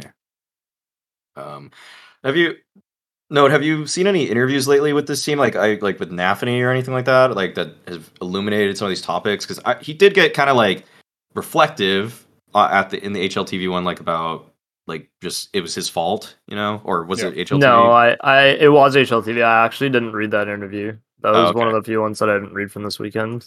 Oh, okay um, okay or from this last week. But yeah, I haven't caught any of the interviews with them okay uh, yet. All of their matches were a little bit too early for me, so when the post post match was happening, I wasn't. I wasn't. Oh, minus, like, actually- one of them. that that interview the the article that about Nafany's quote if someone wants to find someone to blame it is obviously me that's they actually just quoted that from his interview with Freya so it wasn't actually a Yeah, okay okay all right actually then I then I then I saw that interview so that that wasn't it wasn't crazy but um uh okay yeah C9 fragile they broke under the pressure what else uh who else who else I don't know. I'm not really like okay. I think that's pretty satisfactory. Unless there's another team that's eliminated, you guys really want to talk about. I, I think that's pretty much it, though. Let's talk about complexity. Oh my god. Playing, Uh, yeah. This Oh, was like a good junior event, by the way. like he, he actually did okay. Just saying, but uh, Still, still eliminated 13th to 16th. By the way, still last place, by the way. yeah. still last. They're first Yeah, place in our hearts and first place at giving interview quotes. So that's pretty good. I I did like all the, the the fact that that thread got posted to the subreddit where they were talking about. Uh, it was Junior's quote saying that I think every AWPer should play the way that I play, something to that effect. It's like- just, like, it's just- You're it's just- asking for it, bro. You're literally like hooking Yeah. yourself to the ceiling and then covering yourself with pinata tape, dude. I, I feel bad because obviously, because obviously, like, it's kind of taken like out of context in terms of, like what he means, right? Yeah, But yeah. No, of Still, course, the whole thing is gotta- taken out you of gotta- context. They just look at the chill, quote. quote for his gotta be, you It's just so gotta out be of careful. context. You just got to be careful, like, still with what you're Yeah. saying in any interview, especially at this point. Like, I don't know. Oh man, oh man! When he, as soon as he saw that that was the headline, he must have known. He must have known. Okay. That's Okay, it. That's all want of Nip. complexity. So Yeah. The the people the people want nip. Oh, also oh wait, okay, I will have to say this about complexity with like Floppy's interview where he's like, I was on three hours of sleep, so I took 100 milligram caffeine. Oh and three- my god. 200 milligrams of L-carnitine or whatever the fuck it's or Korean, Yeah, that's- whatever. It's like that's, that's such a Ricky moment. Not, Holy dude. not shit. yeah, uh, he, he took No, Rhiannon, which is like it, it stops you from being it stops jitters from Yeah. caffeine. But is that like, stuff already in Monster Energy? Like, is that the? No. Is that no? It's not. Okay. No, there's there's very few drinks on the market that actually But package It's it. like the way he phrases it. He makes it sound like he's doing illicit sub, like drug, like he's like a hard drug user or something like that. So oh no, it's just 100 milligram caffeine and like you know like you know like if he's if he like if you just say the names of the full names of drugs, also they just sound way crazier. It's like you know I'm uh, I'm just taking a 50 milligram antihistamine in the morning, and I'm also taking like uh 75 milligram uh just like I have some like stuffy nose shit. Uh, oh, phenylephrine, phen- phenylephrine, phenylephrine. If I'm taking 10 milligrams of phenylephrine every day, it's like people are gonna think you're like doing drugs or something, but you're just like, no, this is just really casual stuff that's over the counter. You know, it's not Oh, really well. that. I think I think if any of the members of that team know how to phrase interview quotes, it's I know, definitely it's just like don't phrase it like that, please. Like you don't even have to say that you took that. Honestly, like nobody, it's not even anybody's business. Like it's like what is the the active ingredient in like Tylenol, for example? Like just saying That's the, just- full- the scientific. that's name. just- or something. Yeah. That's just so on brand for for floppy though. Yeah. Like yeah, I know. that's It's funny.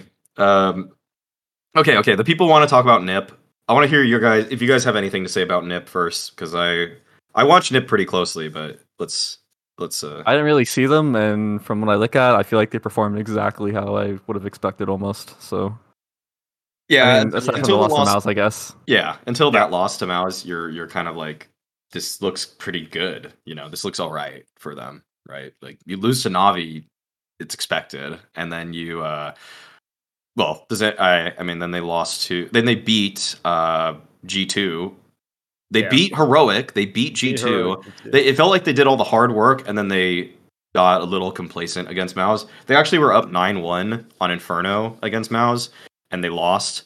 And I just want to say that the way the the downfall began when they were up 9-1 they were save like they planted the bomb on a site and you know the bomb radius is just massive now uh REZ didn't get far enough away and i kind of knew he didn't get far enough away and i was like REZ is gonna die here and uh he was like in in apartments or something like that. I was like you're not you're not gonna survive this bomb blast. And he died and he just kind of like laughed and smiled and i was kind of like this game's not over. Like you you you you you can lose this game still. Like MOUZ is really good at this tournament and they lost like what they lost uh they were up 9-1 they won 3 of the next 18 rounds just Yeah. after that. And I was like the men like they checked that. They thought they won. They thought i think they Yeah. just thought they won too early in that game. And uh that was really disappointing because i think MOUZ getting to the playoffs is just so weird. It's just such a it's really strange You know what's re- Um, yeah. The funniest thing is MOUZ getting to the playoffs is weirder to me than Movistar Riders getting to the playoffs. Like, for sure It has no For like sure. to me. That's totally like what Cologne. Are you sure that you know? You mean they qualified through the play-in? Wow, congrats! That's impressive results for MOUZ. But no, they actually got it all the way. So Thorin had a really good tweet actually, um, where he was basically like, uh, he took a picture of the playoff bracket of like the quarterfinal. He's like, so nice to see the bracket for the uh, Summer Sweet Summer Cup uh, is out. I'm like, oh shit. I mean, kind of accurate though. no, that's what it feels. It feels like uh, when you see that kind of bracket. It's like, oh, you invited some top teams to your playoffs, and then you got some people who qualified. Like, oh, that's crazy. But no, this is actually Cologne boys. So yeah, pretty. I mean, it's good to see. I mean, I like. I don't know if we're still talking about NIP or MOUZ, but I do like the uh, the in theory, in theory, like the structure of MOUZ and like how they shape up in terms of like torzsi, bymas, and Frozen. Like they're three stars. Like that seems pretty solidified. They have a great like role player in JDC, like kind of like filling the gaps. And so obviously the only question for the last few months, at least for me especially, has been Dexter. Um, and I mean, I still I'm not I'm not like sold on Dexter still. Um, just like just for this one event, but it's good to see them actually like put the pieces together and actually have like a decent event. Uh, So yes, I mean I've watched I've watched MOUZ really closely at this event because I wanted to see why this is happening. Um, they they changed their T side like entirely. Um, they made JDC's kind of like a pack entry player now, and they also um at at basic like they'll they'll default for 50 seconds and then they'll just group and hit a bomb site together. It's really really basic Counter Strike, but it works, and it's uh it's I think people are just getting caught off guard because they're doing things really fast, and I think like a lot of teams right now in the meta are you know winding that clock down to 30 seconds before they do a lot of their hits. And they're doing it so early in the round that it's almost like there's no there you you can't even like there's no you can't even mess up like you can't like it, it's like they don't even die in the defaults because the default's so sh- they just keep it so short and then they just hit a bomb site and it's like oh like teams are like we were holding our nades but you're already here so that's that's cool you're in your you're in our faces already um I think what is okay what is the nightmare grand finals for you guys what is, Oh. what is the worst possible grand finals that could happen Movistar Riders MOUZ. Pretty much, yeah. Because this is a team that, like, okay, Is there any Movistar's got the regional fan base from Spain, but then MOUZ has like, are there MOUZ fans besides the like lunatics with the flair? like- I feel like the worst final would be like Navi versus Movistar Riders. Because then I feel like you get to the final, it's probably just a blowout. oh yeah, sure. even though like even though like uh Movistar played them like pretty pretty decently uh in like the uh the upper bracket final i i'm not sure how that would go in an actual finals on the stage of like cologne so i don't know i feel like if it was like Movistar versus MOUZ in the finals of cologne i'd be like this is i don't know what the fuck's gonna happen but i'm excited Yeah. for it yeah, yeah, that's the thing. I think the I think the obvious the obvious answer is Movistar MOUZ because you're like low. Maybe you think it's low quality, but I think those teams would be really evenly matched. but so it might actually reach five maps. But if it's like, I think if it's like FaZe MOUZ, I think that's just ho- really bad because FaZe should just destroy them Yeah, every day sure. of the week. Um, yeah, but uh, I'm I'm I'll say this about MOUZ. I'm despite how much they ruin this tournament. they I am very much so happy for uh, seeing the Academy League prosper or you know continue to churn out success stories. I think that's really cool. Cy- Cyclone, JDC, and uh, torzsi obviously being the guys that you know are now uh, the remaining Academy. Well, yeah, I guess I don't really consider. I don't consider Bit Academy play level or whatever because he didn't play in the Academy League, but like he, I guess he's also from the Academy type of system. So, but uh, yeah, he was actually on the like Navi junior team for a long ass time, by Yeah. the way. But um, like over a, over a year. uh, a liquid a liquid astralis final where team liquid has the better offer. what a time Yeah.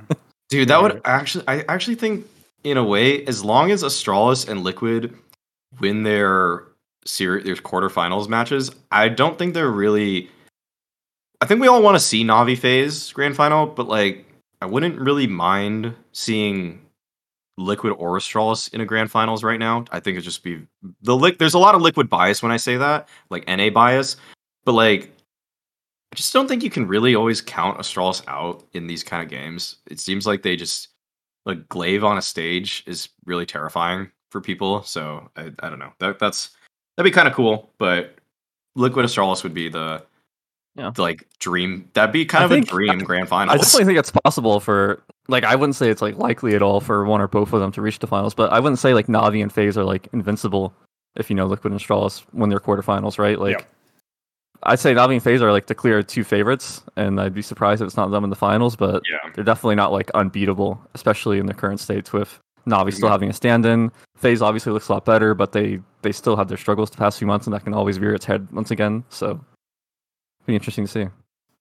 Yeah, it's Okay. weird. It's it's a weird bracket in general because there's actually room for both the peaking underdog teams, Movistar and uh, well, I guess you could even uh, apply that label to Liquid, but Movistar and MOUZ could definitely be on track to to make it to semis at, at one of the biggest events of the whole circuit, which is crazy to think about, and nobody would believe you if you said that earlier. So, um, you know, it, it really dep- I think a lot of my uh, maybe not my enjoyment of the tournament, but a lot of what I think the the semifinal quality hinges on whether or not Astralis and Liquid make it through to the next phase. Because I do feel like there's a pretty huge mismatch between there's a huge mismatch between those like their opponents and them anyway but there's a bigger gulf between you know navi MOUZ and FaZe movistar than there is like FaZe liquid and, and navi astralis you know what i mean so That's probably the big, that's the only thing that I would say that I'm a little bit concerned about is that if it does go the way of the underdogs in these quarterfinals, the whole rest of the tournament feels a little bit whack.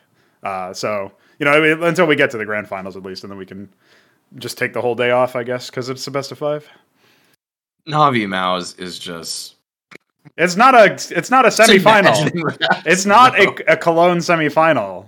Come no, on. No, it's not. It's not. Even Navi Estrella sounds exciting. Navi MOUZ sounds. it like- does. Navi Astralis Yeah. does sound exciting, even though it, it- even though reality says that today Astralis aren't that good, but like Astralis might be getting good. Like they they the way that they played that group stage was pretty convincing, actually. So, uh, you know, beating Cloud Nine, beating beating like Fou- Cloud Nine and Furia are super legit wins for Astralis to Yeah. be getting to the playoffs. Even though they only had to win two BO3s, those are ones that they were the un- heavy underdogs in both. I'd say. Well, maybe not against the And current they- form of Furia, but but like they were they were underdogs in the Cloud Nine one for sure. Yeah, it's not like they got shit on against FaZe, so Right.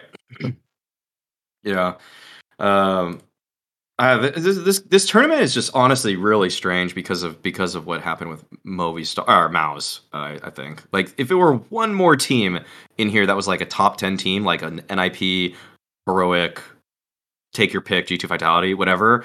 This tournament would look kind of sick on paper, Yeah.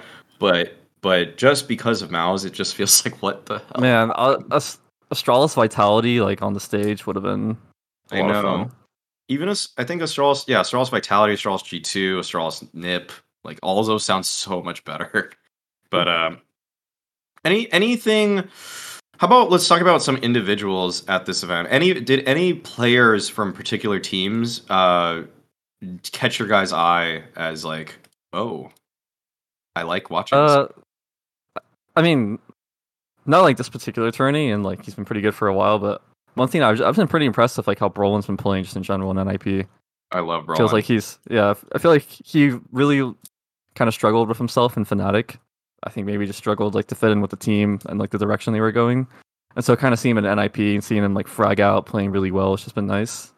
And who knows how good NIP could be if they had another player that was a consistent star of some kind. You know, maybe Yeah. uh, maybe May- an AWPer maybe or an something. I don't know. yeah. But you know, we'll see. I guess. I'll say that that es3tag kind of delivered rounds to NIP actually in their heroic series. It was kind of surprising. He was actually getting way more aggressive, but then he st- kind of stopped doing that for the rest of the whole tournament. It was like, hey, let me try this style out that I know every AWPer should really be doing, and then it worked. And then he was like, "Eh, I didn't like that." But it's like you won. Why? Why'd you stop? So that's weird. That's that's that's strange. But um, I think I liked uh who did I like? Well, I like Mopoz a lot. I think that guy is sick. Um Yeah, Mopoz played pretty well. Yeah. Between it was between Mopoz and SunPayus, two players that I actually enjoyed watching a lot Yeah. in the early portions of this bracket. Yeah. I know they uh I know they went out pretty fast, but I am still pretty impressed with Try and how he played at this tournament. Oh, Zero we haven't even talked about Zero Zero Nation at all. Uh what do you guys think of this this whole this whole roster move? I like I it a lot it. more than yeah, I like it a lot more than the last the last year's Zero Nation roster. So Yeah. I'm I'm one of the biggest taco haters out there, and I actually kind of love this roster. I actually think this is pretty sick. Uh, think that now that the Godsent trio there has an AWPer that they don't have to be giving it to Taco or dumau or latto or whatever. Think that they are just straight up better. The main question now for me is is Coldzera going to lift himself to even remotely what we're what his name value indicates because he's pretty frequently a huge weak link for this team. Um, you know, you you brush aside what Taco's outputting statistically because he's the leader, and actually their style looks good sometimes. Like people are figuring out their style, but I talked to karrigan actually about when they played against Zero Zero Nation because they had a pretty close ancient game, and he said that he karrigan was kind of mad uh, when he described what it was like to play against Zero Zero Nation because he was like, "Yeah, we got faked, and we don't usually get faked like that, and we're never gonna get faked like that again," kind of thing. It was like, oh, uh, not word for that wasn't that was me paraphrasing, but he was uh, definitely like if it's kind of like if they studied Zero Zero Nation, he doesn't. I don't think that would have happened. Um, but they're Well, I definitely like Taco calling more than coldzera. So Yep. yeah. Oh yeah. Oh yeah. They look way, they look way way better, and Godsent looked better than Zero Zero Nation did. Um, but yeah. I, Uh, I wonder if they would be a little bit like I wonder if they'd be a bit better if they got HEN1 instead of Try. Like I don't know if that would be an upgrade, but like hmm. just in terms of like current level, I wonder if that would have changed anything. know. in- I in the really like- like Try Try is really good and I think he has a lot of potential for the future. And from what this team's currently doing, it looks like that's kind of what they're aiming at. They're not like looking for short term success. So as far as like long term viability is- is concerned, I, I think Try is a better choice. But I think they were also trying to sell him, uh, at least according to reports. Like they were trying to sell him back to 9Z, but the buyout was too big, so they kept him. So like for me, that that's a little weird because it seems Yeah. like that wasn't originally part of their plan. Uh, Puts a Also chip on to his shoulder. try- I feel like I feel like Yeah. overall there's probably just less drama with Try than there was HEN1. I mean, I don't know, like especially these days, if HEN1's still on the I want to play with my brother all the time. And if True, they could have cut, ends up coming like, back. Yeah, they cut latto for for Lucas. No, what if they got two they got they get rid of Cold and bring in Lucas and they bring in HEN1 for Try. no. I hate it. Stop. No. Uh, how- to, to your point about Cold, though, I don't think he has to be like Cold is like at this point the fourth fragger for this team. I find like he as long as he's kind of doing the for me like he has to fill that kind of clutching FN like old FNX Zipix kind of like role more than anything because then latto latto's playing pretty well. And you obviously have like dumau who's who's fragging out for them. So then like you don't really need Cold to be the the player who's gonna step up and be like the the difference maker. Right. Uh, uh, I'll say one stat that kind of jumped out to me for Cold though is that at this event, he's the only person on the team that had like a sub 1.0 KD on CT side. Like he was Hmm. uh, kind of like, and that's kind of where like on T side, I don't need him to be doing anything crazy, but I, I need him to hold his spots on CT side. That's kind of my main thing. I just hate when players. Just gonna take this out of context. I just hate when players get skinny, man. just just need them to stay fat, man. Just stay just stay unhealthy. Just don't ever give in to the pressure of actually becoming a well-rounded hero. Taking care of your body, yeah. It's not Don't worth it, it. You lose all your skill. Just stop. Act skinny, stay fat. Is that the message from Mauisnake? Yeah, yeah. Act, act skinny. Carry yourself like a like a skinny guy, but just be the fat guy that you want to be. Oh, how else are you going to top frag, right? So, and that, Don't and take my advice. yeah, Um. Okay. Uh. That's okay. That's got to be it, right? We covered like every freaking team, right? Did we not talk about anybody? Surely not. Astralis. Oh, okay. Yeah. Um. What do, did you guys get to see much of them? I I have I have thoughts about them, but I'd like to keep the fl- I'd open the floor up. I just feel like, like Not with MOUZ, except to a lesser degree with Astralis, it feels like they're fool's gold, and I'm waiting for them to turn back into the pumpkin. But I've been saying that for basically this whole post-dev1ce era of Astralis. So maybe maybe they'll prove me wrong in an emphatic fashion by recreating some 2017 era grand finals. We'll see. Um. Okay. I guess people are typing. We didn't really talk about Navi. Um. I I, mean I, I think Navi. Okay, okay. Let's just let's just do this question to talk about Navi and FaZe at the same time. Who do we who do you guys think is going to win the event? Um, Nix, go first. Who do you think is going to win the event? Um, Team Liquid. oh my god. okay, all right. You can think you can think that. That's fine. You can you can believe that. 150 hours past two weeks. Opium? Actually, you can win an event. You can. It's just it's actually possible. I am huffing some insane copium right now. I'm always on the oSee copium, so okay. Okay. Reasonable. Um, listen. no- If I don't believe, then what's the point? okay, all right. Um, no, that's that's how I actually celebrate Christmas too. If you don't believe in Santa, why are you here? yeah, um, no, what's your what's your who do you think? I'll take Navi. Yeah, okay. Actually, Uh, why? It'll be Why- close, Why? Why? Why Navi over FaZe though?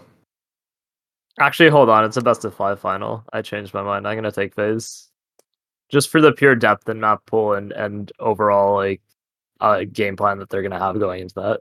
I think that the the fact that FaZe are so focused going into this event and have put it on like their top list. I mean, all teams have it on their top list, but like the the fact that they've said that they're prioritizing it that much makes me like actually think that they're gonna take this if it's like that more that much more in depth in terms of their map pool. Yeah, your final answer. Uh, you have. SD you have SDY coming in. and I don't think that they would have had enough time to like refine five maps uh, uh, to that level compared to a team like those. So you think if this were a BO, uh, a BO three, they would just beat FaZe? Two one probably, but yeah. Dude, they just absolutely shit on a FaZe at Blast. Like, literally 16 6 16 1. Dust to Mhm. an Inferno. But you think the five maps is gonna change this a lot? And and I Yeah. guess, well, I guess FaZe is playing better right now. So Yeah, FaZe care Yeah. about this event, Maui. You said it yourself, so. that's true. That's true. Who do you think Perdogo is gonna win? Yeah, I'll, I'll be boring and say FaZe as well. But the reason for me is that Navi. So there's obviously the SDY stand-in factor, uh, where they're still trying to re- fill the the hole left by Boombl4's departure, and that's one of those things where you don't know how long it's going to take. You don't know what to what level they are. Clearly, there's enough talent on this team and enough protocols from B1ad3 that you don't need to worry at all about like them going up against lesser opposition, we'll call it. But against the number one, number two, who knows really team in the world right now, uh, in FaZe in form, I don't like their odds with SDY more than I liked their odds with Boombl4, and I predicted against Navi for the grand finals of the major. So I have to stay consistent just on that basis alone. FaZe looked like they actually came to play at this event, which is a refreshing change of, of pace compared to the last couple. So I'll take them to take the W. Hmm. I I'm I'm definitely buying heavy into the quality of the Navi win over NIP, who I feel was like their hardest opponent and the one that they took the most seriously. Uh well, you know, they beat I, I say that, which is so like backwards in a way because MOUZ and Movi actually made it to the playoffs and they got two, they 2-1 both of those. But I just think Oh man, it's tough to like really sell this, but I, I do think Navi is gonna win this. I, I just something about s1mple man, and something about like like electronics still being in incredible form while being an in-game leader. I think it takes so Yeah. much pressure off of everybody. Yeah. Uh, I I can't like. I already really you know loved when teams have an in-game leader that suddenly finds like a nice string of form. But when they're the second best guy on your team like this, and you have the players like b1t and s1mple also, like it just it just feels so hard to manage that if you're FaZe. I guess the the one angle I kind of agree with you note though is that because it's a five map pool, I don't know if SDY is blooded on every map yet uh adequately enough. So that's a little. It's little also bit like concerning. tough when you're like new to calling. I feel like like, like electronic is like new to like being like the full time IGL. Yeah. IGL five is a, a long fucking series. Yeah, it's it's. uh I'm trying to. What do you mean? the- Just pull out the B1ad3 Rolodex of strats. He's gonna slap a binder on the table and just call from there. Yeah, that's much. the thing. I think I think I think calling is easier when B1ad3 is your coach by a large margin. Yeah, because you he has the whole script right there, so you get a packet. You get a you get like the whole book. So you just read the book Yeah. and you just do what it says. No, you're, not you're investment package. Yeah, like the way that the way that B1ad3 got around only having four timeouts is that he has everything there like in order so he doesn't have to use his first like timeouts for the first eight rounds basically Yeah. he can basically and then he can come in later if he sees something because you know the even though it's 50 pages long it's it's only 50 pages long when B1ad3's mind Yeah, is and if he- pages And if he pats electronic on the left shoulder, it's strat two, and right shoulder, it's strat three. Just, well that's it's Well, just thank God like we're not on a that. Valve event. Thank God we're not a Valve event. Yeah, that's uh that'd be a way to do it. Okay, we have a lot of Patreon questions, and we have a hard stop time in about thirty-five minutes, so we need to do these Patreon questions. Let's do it, guys. Let's jump into these. We've got um Pronogo, you gotta you got it up on the screen. The just same chronological order. It'll be the same order. Yep. Um, okay. Also, by the way, shout out to the Patreon itself. It's exclamation mark Patreon in the Twitch chat. Be sure if you guys want to get your questions answered by us, we will be able to do to do that. I think it's safe to say that whatever.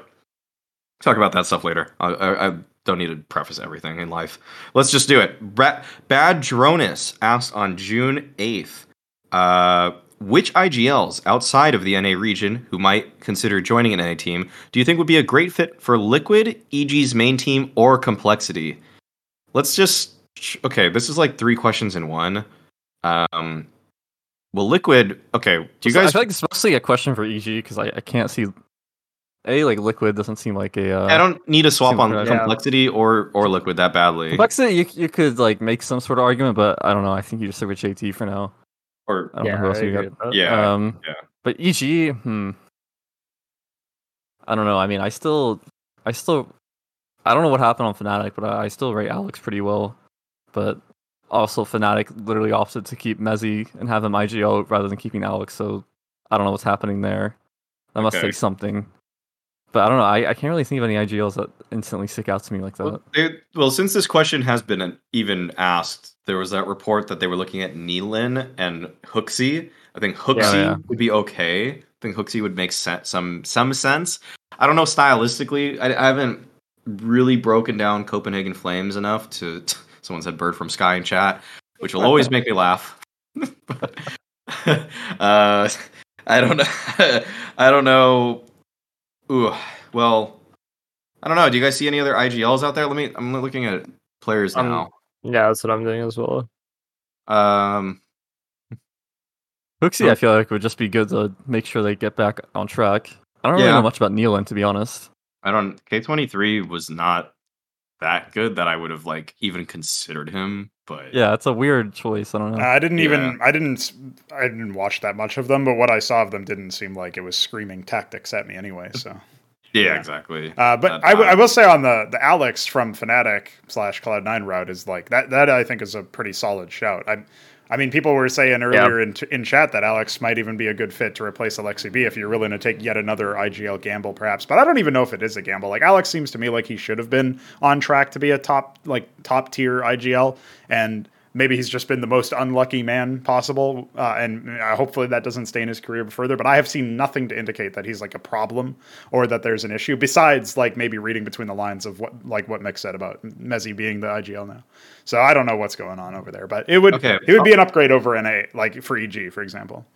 I'll shed some light on the Alex case right now because I do know a lot actually. Okay. But it's like personality stuff. He kind of like gets emo um in games. He also like okay, whatever. This is so long ago. Like basically when when they lost the RMR, it just like didn't really show camaraderie. Like that's kind of a way to put this, where it was kind of like, and that kind of that the thing is like when I hear about some of the reasons why they like moved away from Alex on Fnatic, it kind of seemed like Alex was getting a little bit fed up with the te- where the team was and what was going on with it, and I think he's like in his right to do that because when you're him and you have this lineup that was like Brollan, Mezzi, KRIMZ, yourself, and Nuya.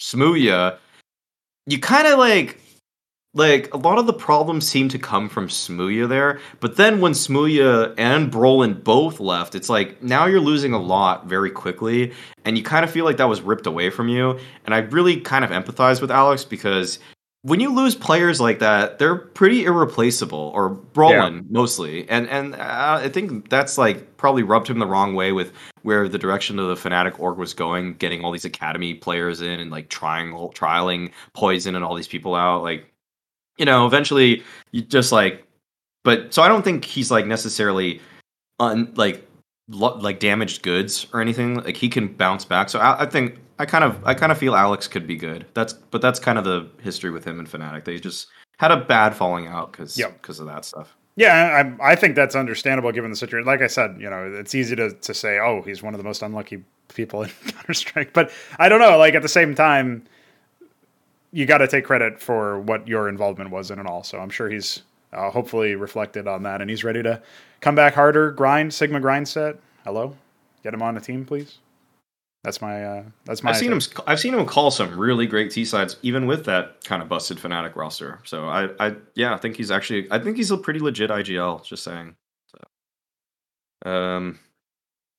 Uh, okay, so that's that's our that's our answer for that question. First Sock asked June twelfth. While it's not very topical, considering the original ban happened over a year ago, and they've been unbanned for a few months, what do you think of the fact that t- the Timbermen core is back and grinding up the ranks again? What was their was their original punishment a year ban from ESEA and permanent bans from FPL too light or just right? So, note, do you remember what they did to get banned? So, for people that don't know, this is like a premier level team. Uh, they weren't like a playoff premier level team, but they were kind of like middle of the pack in ESEA Premier or Challenger Yeah. League. So, They were- they they were just like in every pug or like match they would play, they're just weirdos. Like they would talk shit, be racist, like Okay. say say like they'd call people like uh gamer words. the F word, yeah, gamer Yeah. words, as you would. Bad. Um, okay. and yeah, they, they basically did that for like years running, and then they basically like when Elige actually called them out for it, like a lot of other people who had been Yeah. yes, uh, yeah. who'd who'd said so, who'd had them say weird shit to them, uh, also like came out with what they'd done.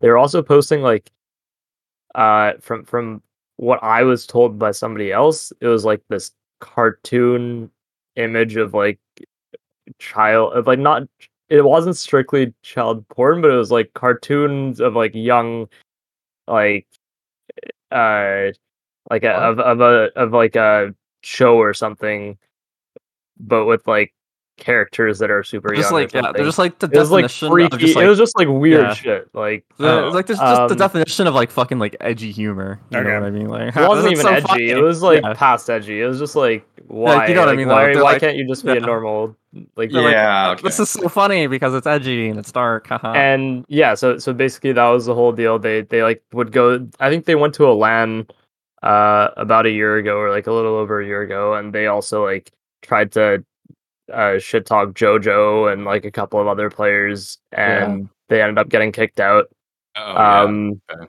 so yeah i think as as to the question i think that like i don't know i i don't believe in like having someone punished forever but that's on the on the con- condition that they're like actually trying to change that behavior Mhm. i don't know if that's the case with these players because they've been punished before and just claim that they're vic- they're they're being victimized and it doesn't really check out i will say to to one point is that Kel seems to get caught up in like the conversation as like um part of that group of like I mean he is part of the group and part of the team, but he as far as my understanding of it, he's never been like one of the people to say those words or anything, but he has like enabled it by being there and not saying anything. So he is like tied to it, but from my understanding, he hasn't said anything. But like have a Dane, share, uh, Snav, uh, those guys do have, have are all like part of that kind of thing. yeah. Yeah. I think I think it kind of shares something like they don't need to be like fucking banned forever, especially like when they're mostly all like teenagers or whatever. But Yeah. I mean, if they, obviously, I don't really keep up with them or anything, so I have no idea if that's something that they ever like accepted responsibility for and like so like uh, you know try to improve as people and like just you know grow the fuck up. You know, if that's the case and they really are trying to you know mature and that type of shit, then you know I'm all for people getting like second chances and continuing to play and try to grind themselves and maybe even like getting unbanned from FPL one day if they aren't edgy cringe wars anymore, that type of thing.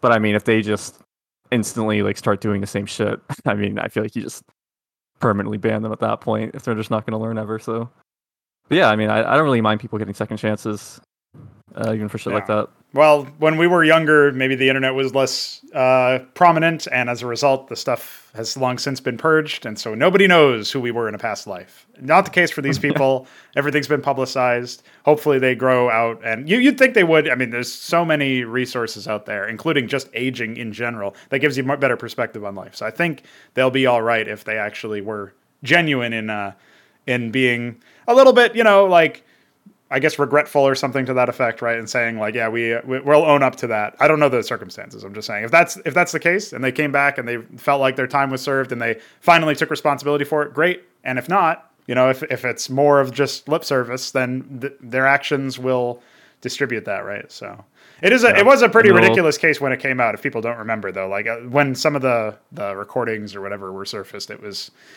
well, I wouldn't recommend doing that in the modern age. You know, you never know who's recording you. So Yeah. So uh, I think I'm just like I don't know. I don't know if they're if they're still doing bad stuff. You know, it should be like another two year punishment. But I don't know what, if they are. So that's that's my Yeah. only contra. So Yeah. I think it's fine. I think uh, basically what do you so is it too light or just right? I think a year is just right. But permanent ban from FPL seems pretty crazy. Honestly, I think it should also just be a year. Uh, It's definitely be up for like review at some point. yeah, yeah, Yeah. yeah. Because people, I think I think that was just I I don't want to say incompetence, but just like poorly managed by the the face Faceit staff. Like I don't think that they were involved enough in the issues before it became such a like melting pot okay. of a problem. Like I tried to tell them like DM them a while ago. I know that a couple of other players tried to DM them a while ago and they never like actively did stuff. Like they would ban a player for a week and then he'd be back doing the same thing. And it's just like, okay, you're you're not actually like trying to help this. So then they let it like boil over to the point where it had to be like something extreme. And then they kind of just like because it was like going viral on Twitter, they they kind of just slapped that whole thing uh, on it and made it a permanent ban. But I, that that like yeah, that should be up for review at some point. That doesn't really make sense. Is it is Faceit just like ridiculously understaffed or something? Like I, I always hear people say, that, yeah, I messaged the mods or admins or whatever and didn't get anywhere with my case, and it's actually something that should warrant attention from what they're presenting. I don't know if that's just signal bias from looking at Twitter or something, but it does feel like everybody has to go outside of Faceit in order to get an answer, and even then, it's not a guarantee. And I just have to wonder what's going on with that, that whole setup. I guess they're managing at scale. Yeah. Well, I mean, since slow started there, it's gotten better. I think Okay. at least for the North America side of things.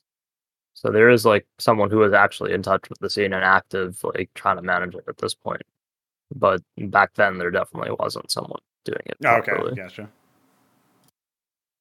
Okay, let's go to the next one here. Uh, Arrow Four on June fifteenth asks thoughts on this article about EG. It's the one. It's the EV's interview uh, that he like revealed all the shit about what was going on internally with Yep. that team. Uh, and what is what is he asking? And or how good would a team of autimatic NAF floppy? Oh, Like Oh. an NA stream team. I don't know. okay. He's like he's like asking a second question.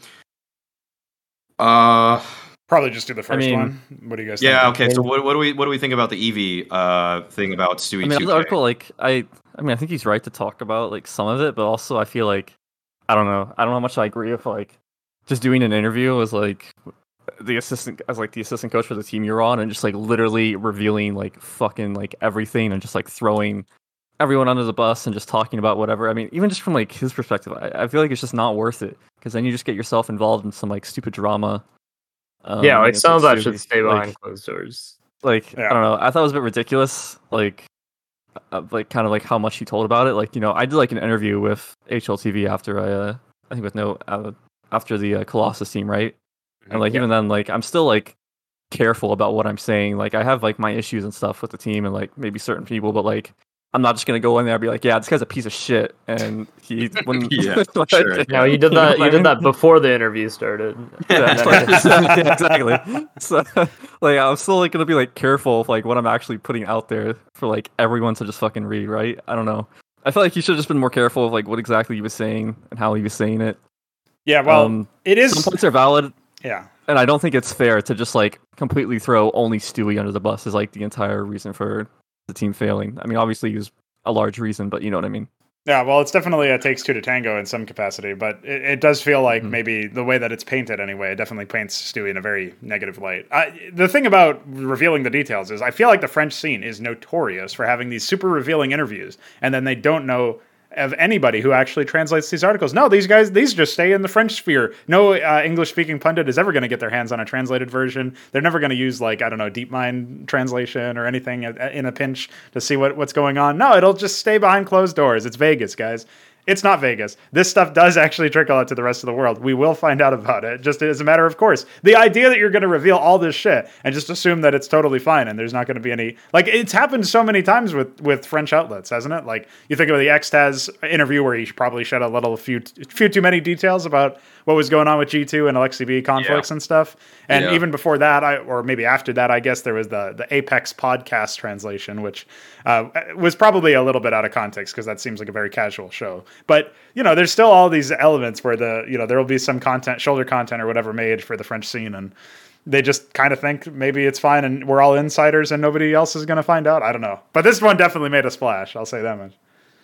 You mean like the interview where Apex was like Stewie's making Yeah. two times as much, uh, two times my side. I'm like, okay. Yeah. Yeah, yeah. Stewie is not a leader or whatever the fuck he said. Yeah, it's just Then I don't know what to tell you. Jesus. Um, okay.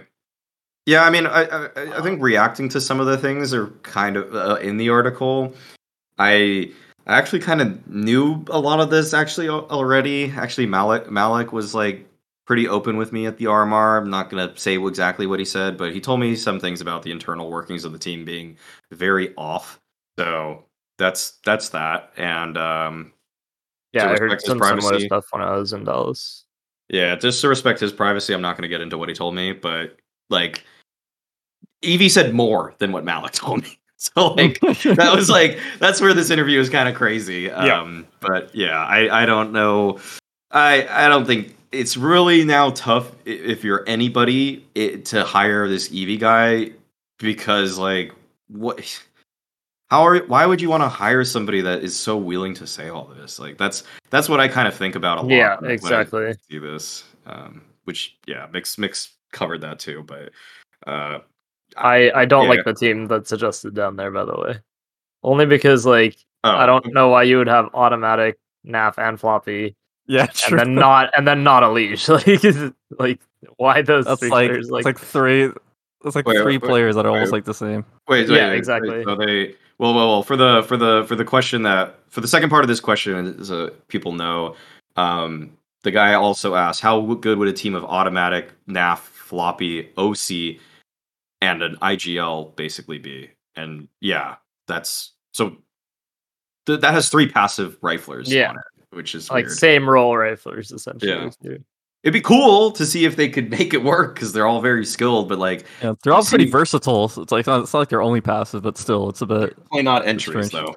Yeah, That's, Yeah. that's yeah, yeah. sure. They're not space takers for the most part. So I think like of these three, autimatic might be the most aggressive, which is like really passive still. But uh okay, let's move on to the next question. Slump M- Slumpness Monster asked on June 17th, what international roster would benefit the most from picking up NAF? Nasty ass NAF is what he wrote. So what international what roster would benefit from NAF? Let's just let's just assume language barriers are not an issue. Sure. Let's just let's just say that. Put that Yeah, forward hear me out. Hear me out. Yeah. Minus misutaaa plus NAF. Okay. Okay. okay. Yeah, Not that bad. I think that'd be pretty sick, Yeah. actually.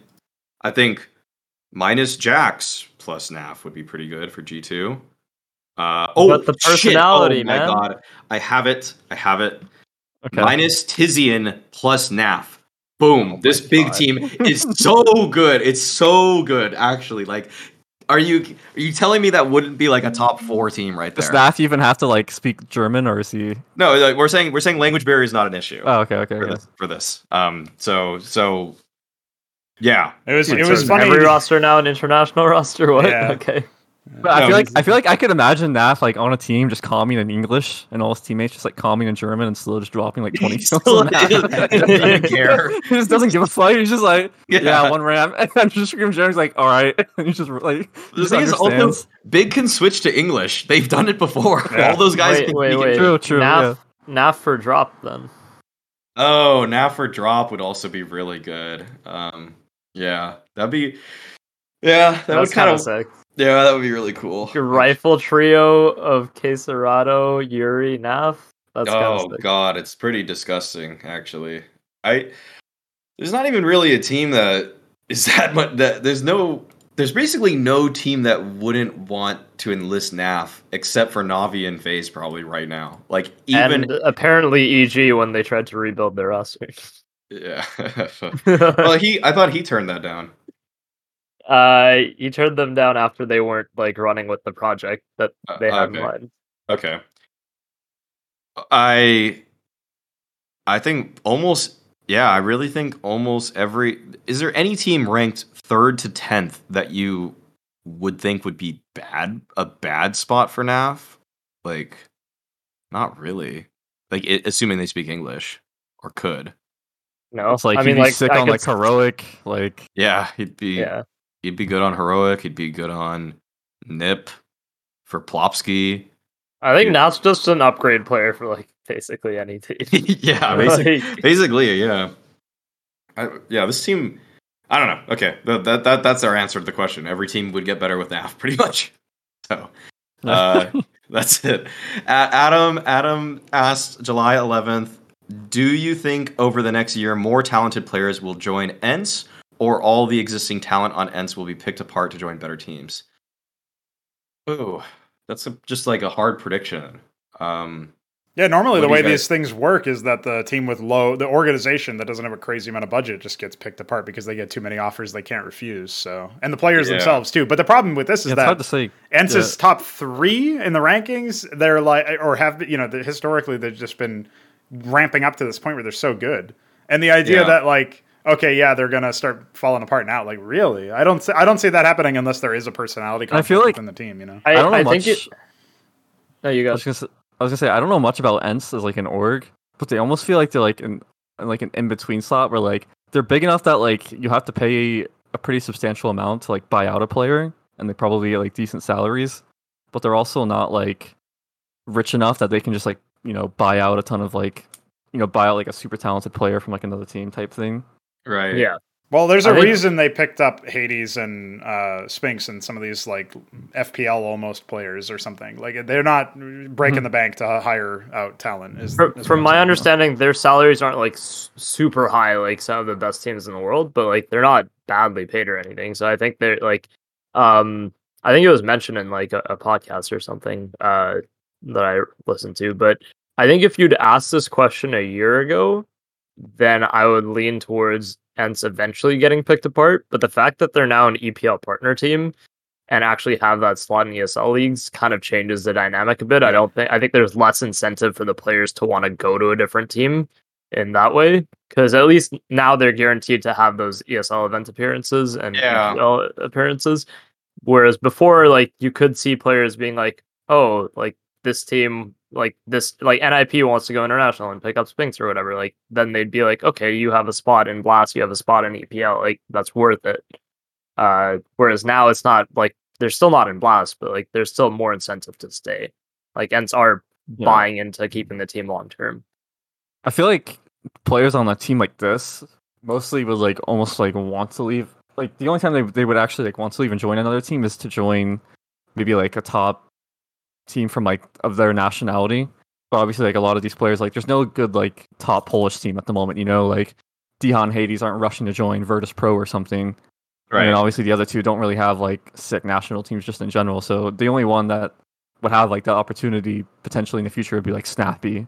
You know, if you know one of these Danish teams came calling for like an IGL and he wanted to like play for a Danish team again. But even then, it's like he's had the most success here in his entire career. So yeah. if you really like want to leave that, so I don't know. I can't really see any of them just getting like poached by anyone, uh, at least in Yeah. the near future. I just yeah. Well, to answer it, I think they would probably then be a little bit more likely to pick up a player. Maybe. Yeah. Yeah. Like, Maybe like because because of their success, like I. I feel like they'd be more prone to like make an investment into someone, maybe to Yeah. try to continue it. oh, it'd be like really cool, honestly, to like get a Dexter in here. You know, that'd be really unique. That would be yeah. that'd be that that would take this team to what I would hope would be a cons- like they're a top three team, but I almost feel like they're an inconsistent top three right now. Like they more so feel like a top six team to me. Maybe like so. I think they would be like a really surefire top four team if they got Dexter in for Hades. So That would be that would be the move I want, and I think that's more likely than this team getting picked apart. So that's where I put this.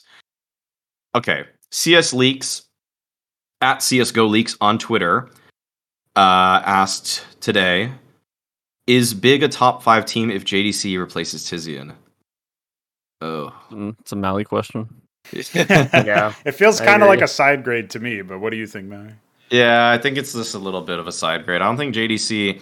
I think JDC was super impressive in the Academy League, and I thought he deserved to do be playing at a slightly higher level. I think we're seeing that right now.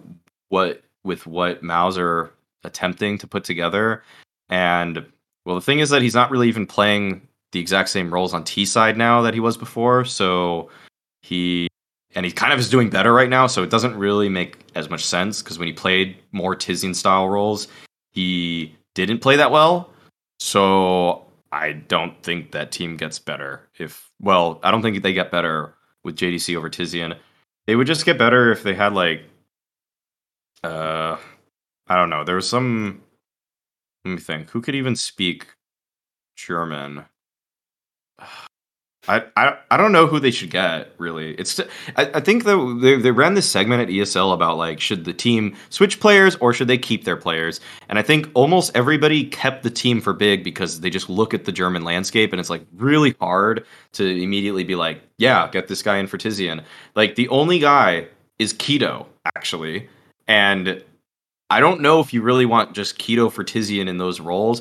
Like I actually think k1to's better today as an over overall contributor to a team, but I don't know if he's better in that role. So that's where that's the only thing I would do to Big is maybe maybe actually experiment k1to for tiziaN spots on every map and just see if the added firepower and maybe slight drop in terms of team play and tactics is worth it for them. And they have the resources to do that because they're all on the same payroll. So they could just move Tizzy into the Academy League, help out the Academy team a lot while k1to gets another shot at this stuff. But I don't think JDC is the, the answer. That's all. So that's that answer. Okay. That brings us to the end here. We're about to hit our hard stop in eight minutes. And uh, let's do shout outs. Mix, what's your shout out? Oh, of course, it has to be Yossi. My man's playing on the stage for the first time in Cologne. I'm excited for him. Is it the first time he's ever been at an arena? Yeah, on a stage this big, I mean, plays like DreamHacks and stuff, but nothing like nothing like this for him. Okay, yeah, like a proper arena event. Because like, because like COVID hit when like we were first coming up on C9, and then Liquid Yeah. hasn't really played any huge events yet. What did what didn't you guys do well at Pro League or something? Did they? But yeah, we never played this. We never played on the stage though. Oh right, you guys just beat like North and G two or something like that. yeah, the only stage we played on was like just like a DreamHack, you know, where you play Okay. in it's like the bleachers or whatever. Oh, okay, okay. Uh, okay, Pronogo, what's your shout out? I'll say shout out to you guys. Thanks for doing the show. It's good, fun. That's so sweet. Yeah, that's awesome. Touching. That's I a got cop out. grind. That's a cop I say something nice and you guys you call me. okay. Uh, no, what's your shout out? Uh, I'll shout out two time the two time server time guest Yekindar for uh Yeah. making me enjoy watching Liquid play again. Okay. Saving Uh, NA. saving NA, the Latvian superstar. Uh, yeah, Big fan. Uh, yeah, le- that's a good one. That's a really good one. Um, I'll shout out. Who do I want to shout out? Um, uh, shout out to the B Stream team in Slovakia for the Cologne event. Like Harry, Hugo, Haka, Dinko, and Veracity because that looked like a weird setup. And congrats on surviving because you guys did it. You you, you went to Slovakia and left in one piece. I don't know anything about Slovakia. I don't know a single thing about that country. Did they, Like, do people literally- usually come away missing pieces, or what's what's the story?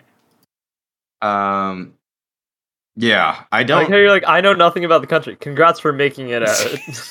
like, if I don't know anything out about a country, I usually just assume not great things. And I know a lot about a lot of countries. So Oh, okay. that's okay. Can you name one city in Slovakia? Any of you? Now, like quick. Slovakia capital. Slovakian city.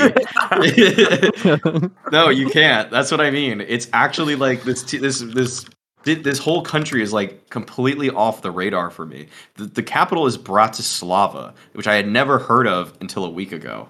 So, just saying. I oh, could so I was close. Okay. you, were, you were right there. Um, no, yeah. The Twitch chat would like to shout out Junior. Big fan of Junior. uh, nice. no, that's gonna unironically, be hope, it. he, hope he sticks it out. Shout out Junior. There you go. There's Un- unironically, unironically, just keep keep it up. Just keep it up. Complexity. Just keep it going. Uh, okay. Yeah, I think that's going to be it from us. Um, be sure if you guys want to support to subscribe on Patreon, and you can have a question at the end of the show. And you guys also fund the podcasts in other ways, like hosting fees, which I should be working on with you, Pronogo, to make sure that doesn't happen. But uh, they're still there. We still have hosting fees. Also, can be found on any of your favorite Spotify, Apple Podcasts, whatever pla- podcast platform you use. We are on there. So be sure, if you like the audio version in the future, to subscribe on your platform of choice. Thank you. And I think we can just roll the Patreon thing, and everybody will know that we have a Patreon because we have all these wonderful supporters. Peace.